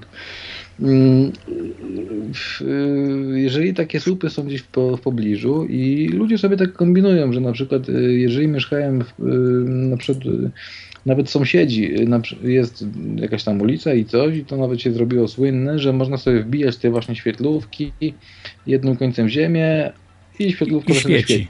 Tak, tak, tak, to też No, widziałem. to jest taki, taki najprostszy eksperyment Mhm. właśnie e, a propos pola elektrycznego, pola magnetycznego. Ale to też jest bliska odległość i są olbrzymie energie tam, prawda? No, no, no tak, no olbrzymie energie zgadza się, ale Wiesz co, wiesz co blisko te odległość. ene- Energie są przesyłane, ale pytanie jest, dlaczego w, w tym drucie jest 400 kV na przykład, bo ludzie mają 230 w gniazdku, nie? I po mniejsze cholerę straty, żeby były, tak? 400 Przesyłowe. kV słać, jak można słać na, od razu, nie? 230. Mhm. No i właśnie po to to się śle takie wy- wysokie napięcia, y, że przy przesyle na wielkie odległości energii, energia to jest właśnie jeszcze raz, y, już kiedyś to mówiłem, to jest y, prąd. Y, Są takie, żeby energia elektryczna się y, jakby przejawia w dwóch wartościach, czyli y, prąd i napięcie. To są może tak, ludzie to zamieniają i nie rozumiem tego, ale y, to są takie, nie wiem, no jak, jak to porównać, na przykład Czuję się To jak w szkole. Wie- Wiesz, bo będziemy już niedługo kończyć. To A. myślę, że to y, po prostu Dobra, warto o tym było Tesli zrobić. jeszcze to- coś powiem. Dobra, o, dobra. Tesli, o, o Tesli, nie? Jak on to chciał, y, chciał Właśnie, ten, to jest najciekawsze. Jak, jak to właśnie to bezprzewodowe, jak on to robił, tobie się wydaje? E, No z tego co ja tam y, no, jakby rozpatrzyłem się w temacie, to prawdopodobnie chodziło o to, żeby wprowadzić w rezonans jonosferę, która jest jakby e, taką, takim, e, taką warstwą gazu, nad, e, nad, e, który jest zjonizowany. On już od razu jest zjonizowany przez pola elektryczne, od, magnetyczne Mhm. od Słońca. Ja słyszałem, przepraszam cię, że się można odbijać radio od jonosfery, Oczywiście, dobrze? oczywiście można odbijać. Odbijać, a, ale że, że przesyłać prąd? Tak, jeżeli się wprowadzi y, na tej zasadzie, y, że, że na przykład y, dlaczego można odbijać radio od jonosfery? Dlatego, że ona dla niektórych zakresów częstotliwości działa jak zwykła blacha. Na przykład jak antena satelitarna, nie? że odbija się właśnie te fale radiowe od tej anteny i trafiają w konwertę. Nie? No odbijają się. Nie?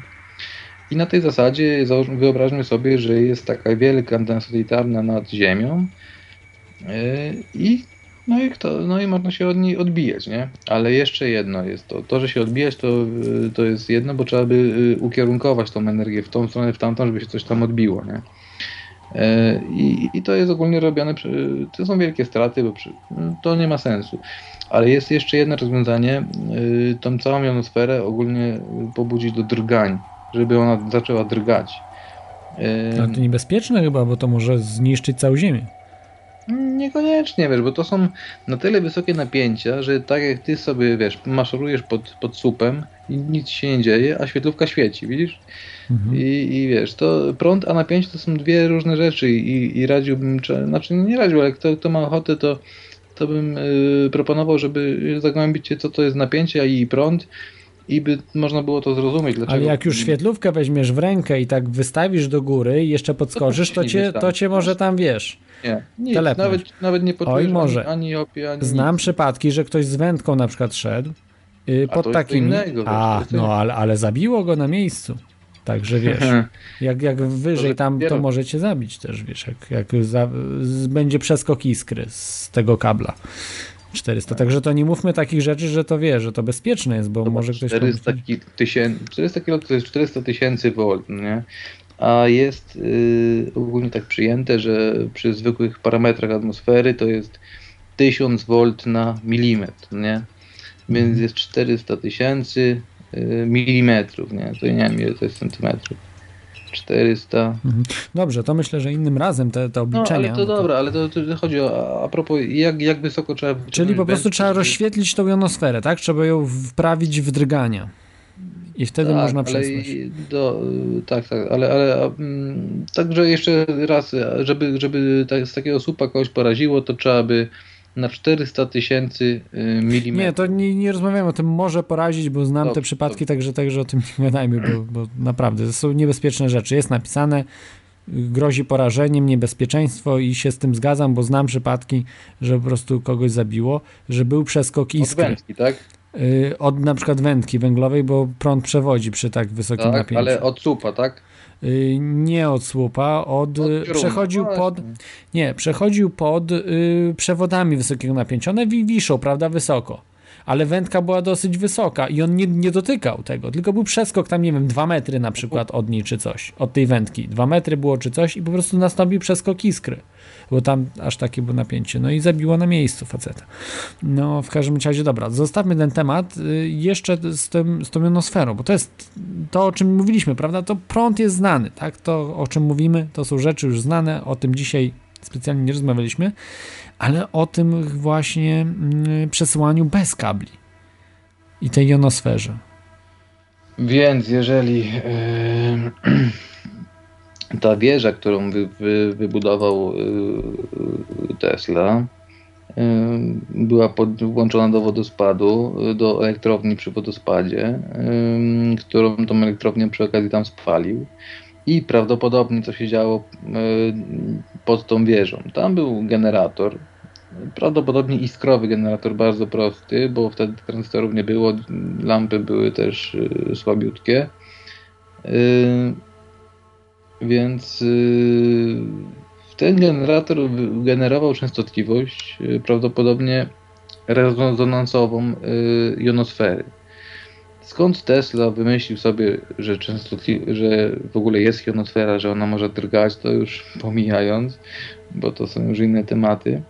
Wyprzedził trochę, tak? Innych naukowców. E, To nie kwestia nauk- naukowa, mi się wydaje, że to są kwestie jakichś przekazów od, odgórnych, bo, bo, bo ciężko, sobie, nic, wiesz, prądu na oczy nie widzisz, chłopie, a, a wiesz, a już wiesz o jenosferze, o jakichś... Chłopie, No może metodą prób i błędów robił różne rzeczy. No. Może no, tak. Z tym, że od razu za pierwszym razem poszło w ruch, nie?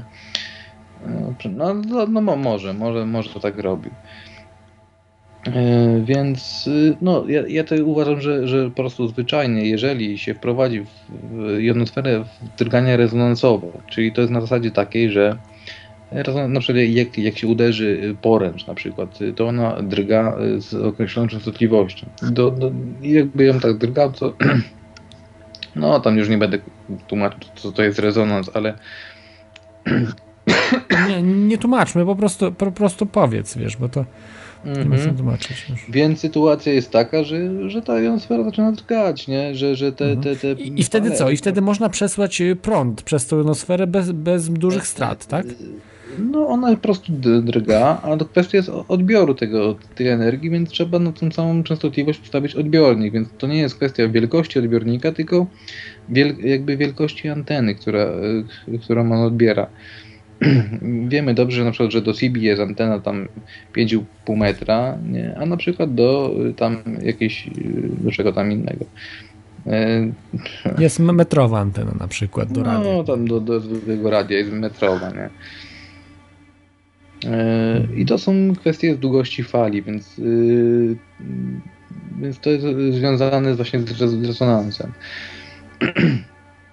I jeżeli. Yy, a, kiedyś czytałem, na jakiej to, ta, ta jonosfera drga, to nie jest związane z rezonansem Schumana, to nie są takie niskie często- częstotliwości w granicach tam yy, 3,5 Hz czy, czy 9 Hz czy coś takiego. To są bardzo małe częstotliwości, to są dużo wyższe, to jest raczej blisko gigaherca. Więc. Yy, O, czyli yy, wysokie bardzo anten. częstotliwości. Mhm. Słucham? Wysokie częstotliwości.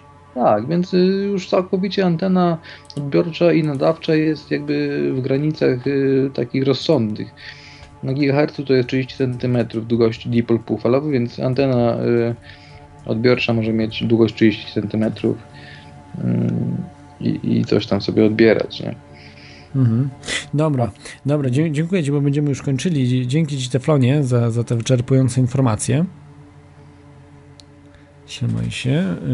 To był Teflon z mnóstwem informacji na temat Tesli i ym, tym przesłaniem prądu bez kabli. Także słyszycie, wiecie jak to zrobić, bo tu Teflon zadzwoni i powiedział jak to można zrobić. Że dlaczego tego nikt nie bada. Po prostu jest, y, no, XIX wiek mamy. Cofnęliśmy się w rozwoju. No, Tesla był i nikt potem nie, nie chce powtarzać tego typu rzeczy, że to jest niemożliwe. No, a może jednak jest możliwe, spróbujcie. Jak nie spróbujecie, to nie będziemy mieli tych technologii.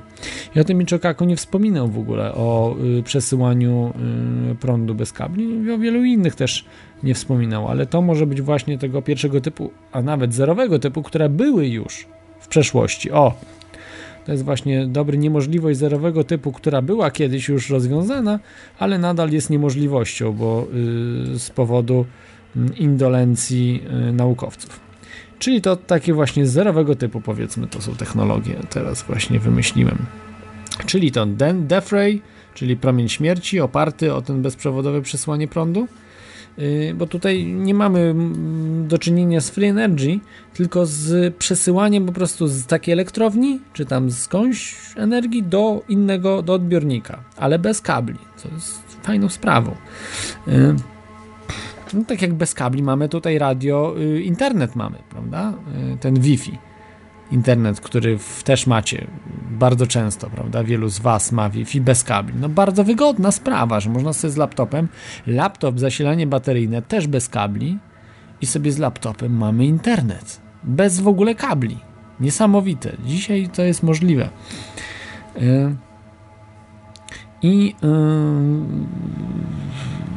tutaj jeszcze yy, taką rzecz, którą, o której chciałem powiedzieć, o której już zacząłem mówić, o zmniejszeniu siły bezwładności. I co dokonał Lucjan Łągiewka? Oczywiście wszyscy fizycy się śmieją, że to żadne zmniejszenie bezwładności to jest tam po prostu zwykły zderzak. No ale nie do końca chyba tak jest. ESA, czyli Europejska Agencja Kosmiczna, zaczęła współpracować z Łągiewką, także to są rzeczy naprawdę niesamowite. Różne ka Katarczycy z Kataru ludzie, którzy mają swoje te statki gdzieś, żeby one się nie niszczyły, prawda, żeby do burty ładnie podchodziły i tak dalej, też współpracowali z Łągiewką, z tymi różnymi rzeczami. No niesamowite rzeczy i i tutaj właśnie chciałbym powiedzieć o tym UFO i o tych manewrach takich 90 stopni, że się nic nie dzieje. Jeżeli jest to prawdą, z tym zmniejszeniem siły bezwładności, no to wtedy nie ma problemu. Wtedy w takim UFO yy, te bezwładności są dużo mniejsze i rozwiązujemy ten problem. No Michikaku tego w ogóle nie, nie brał pod uwagę, bo to jest herezja, to jest, no przepraszam, znowu użyłem tego słowa. Nie ma w nauce herezji. To jest po prostu niedopuszczalna rzecz, według niego, natomiast być może jest coś, coś w tym miejscu. I warto właśnie badać te rzeczy takie niepoznane.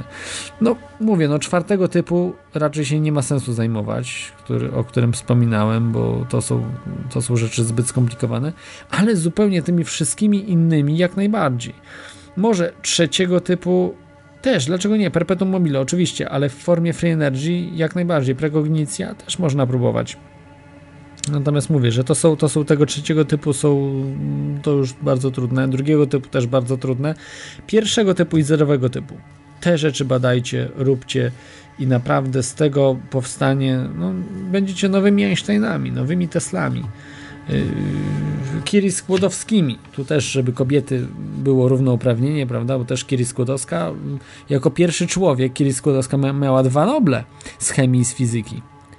I nie wiem, czy ktoś jeszcze, ktoś miał na pewno Sheckley, yy, chyba miał yy, też dwa Noble, ale dwa, dwa z fizyki chyba. No, w każdym razie yy, to był pierwszy człowiek, który miał dwa Noble, to jest Kiri Skłodowska, Maria, Maria Kiri Skłodowska. Także widzicie, i kobiety, i mężczyźni naprawdę fenomenalne rzeczy odkrywają, robią i, i tego się trzymajmy. To jest, to jest naprawdę niesamowita rzecz. Ja teraz będę już kończył tą audycję. I co chciałbym powiedzieć Wam? Mamy XXI wiek. Co nam przyniesie konkretnego? Ja tego nie wiem. Ale wiem jedno, że ten wiek, właśnie XXI, będzie dla nas nieodróżnialny od magii. Do usłyszenia za tydzień w Radiu na Fali. W piątek po północy będzie znowu Teoria Chaosu. Jak dzisiaj. Trzymajcie się ciepło, miłego weekendu. Cześć.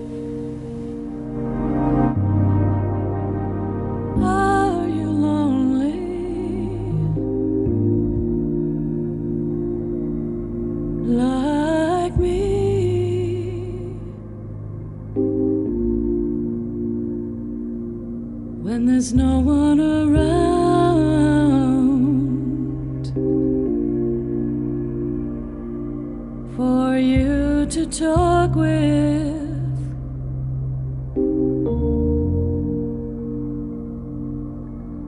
Do you talk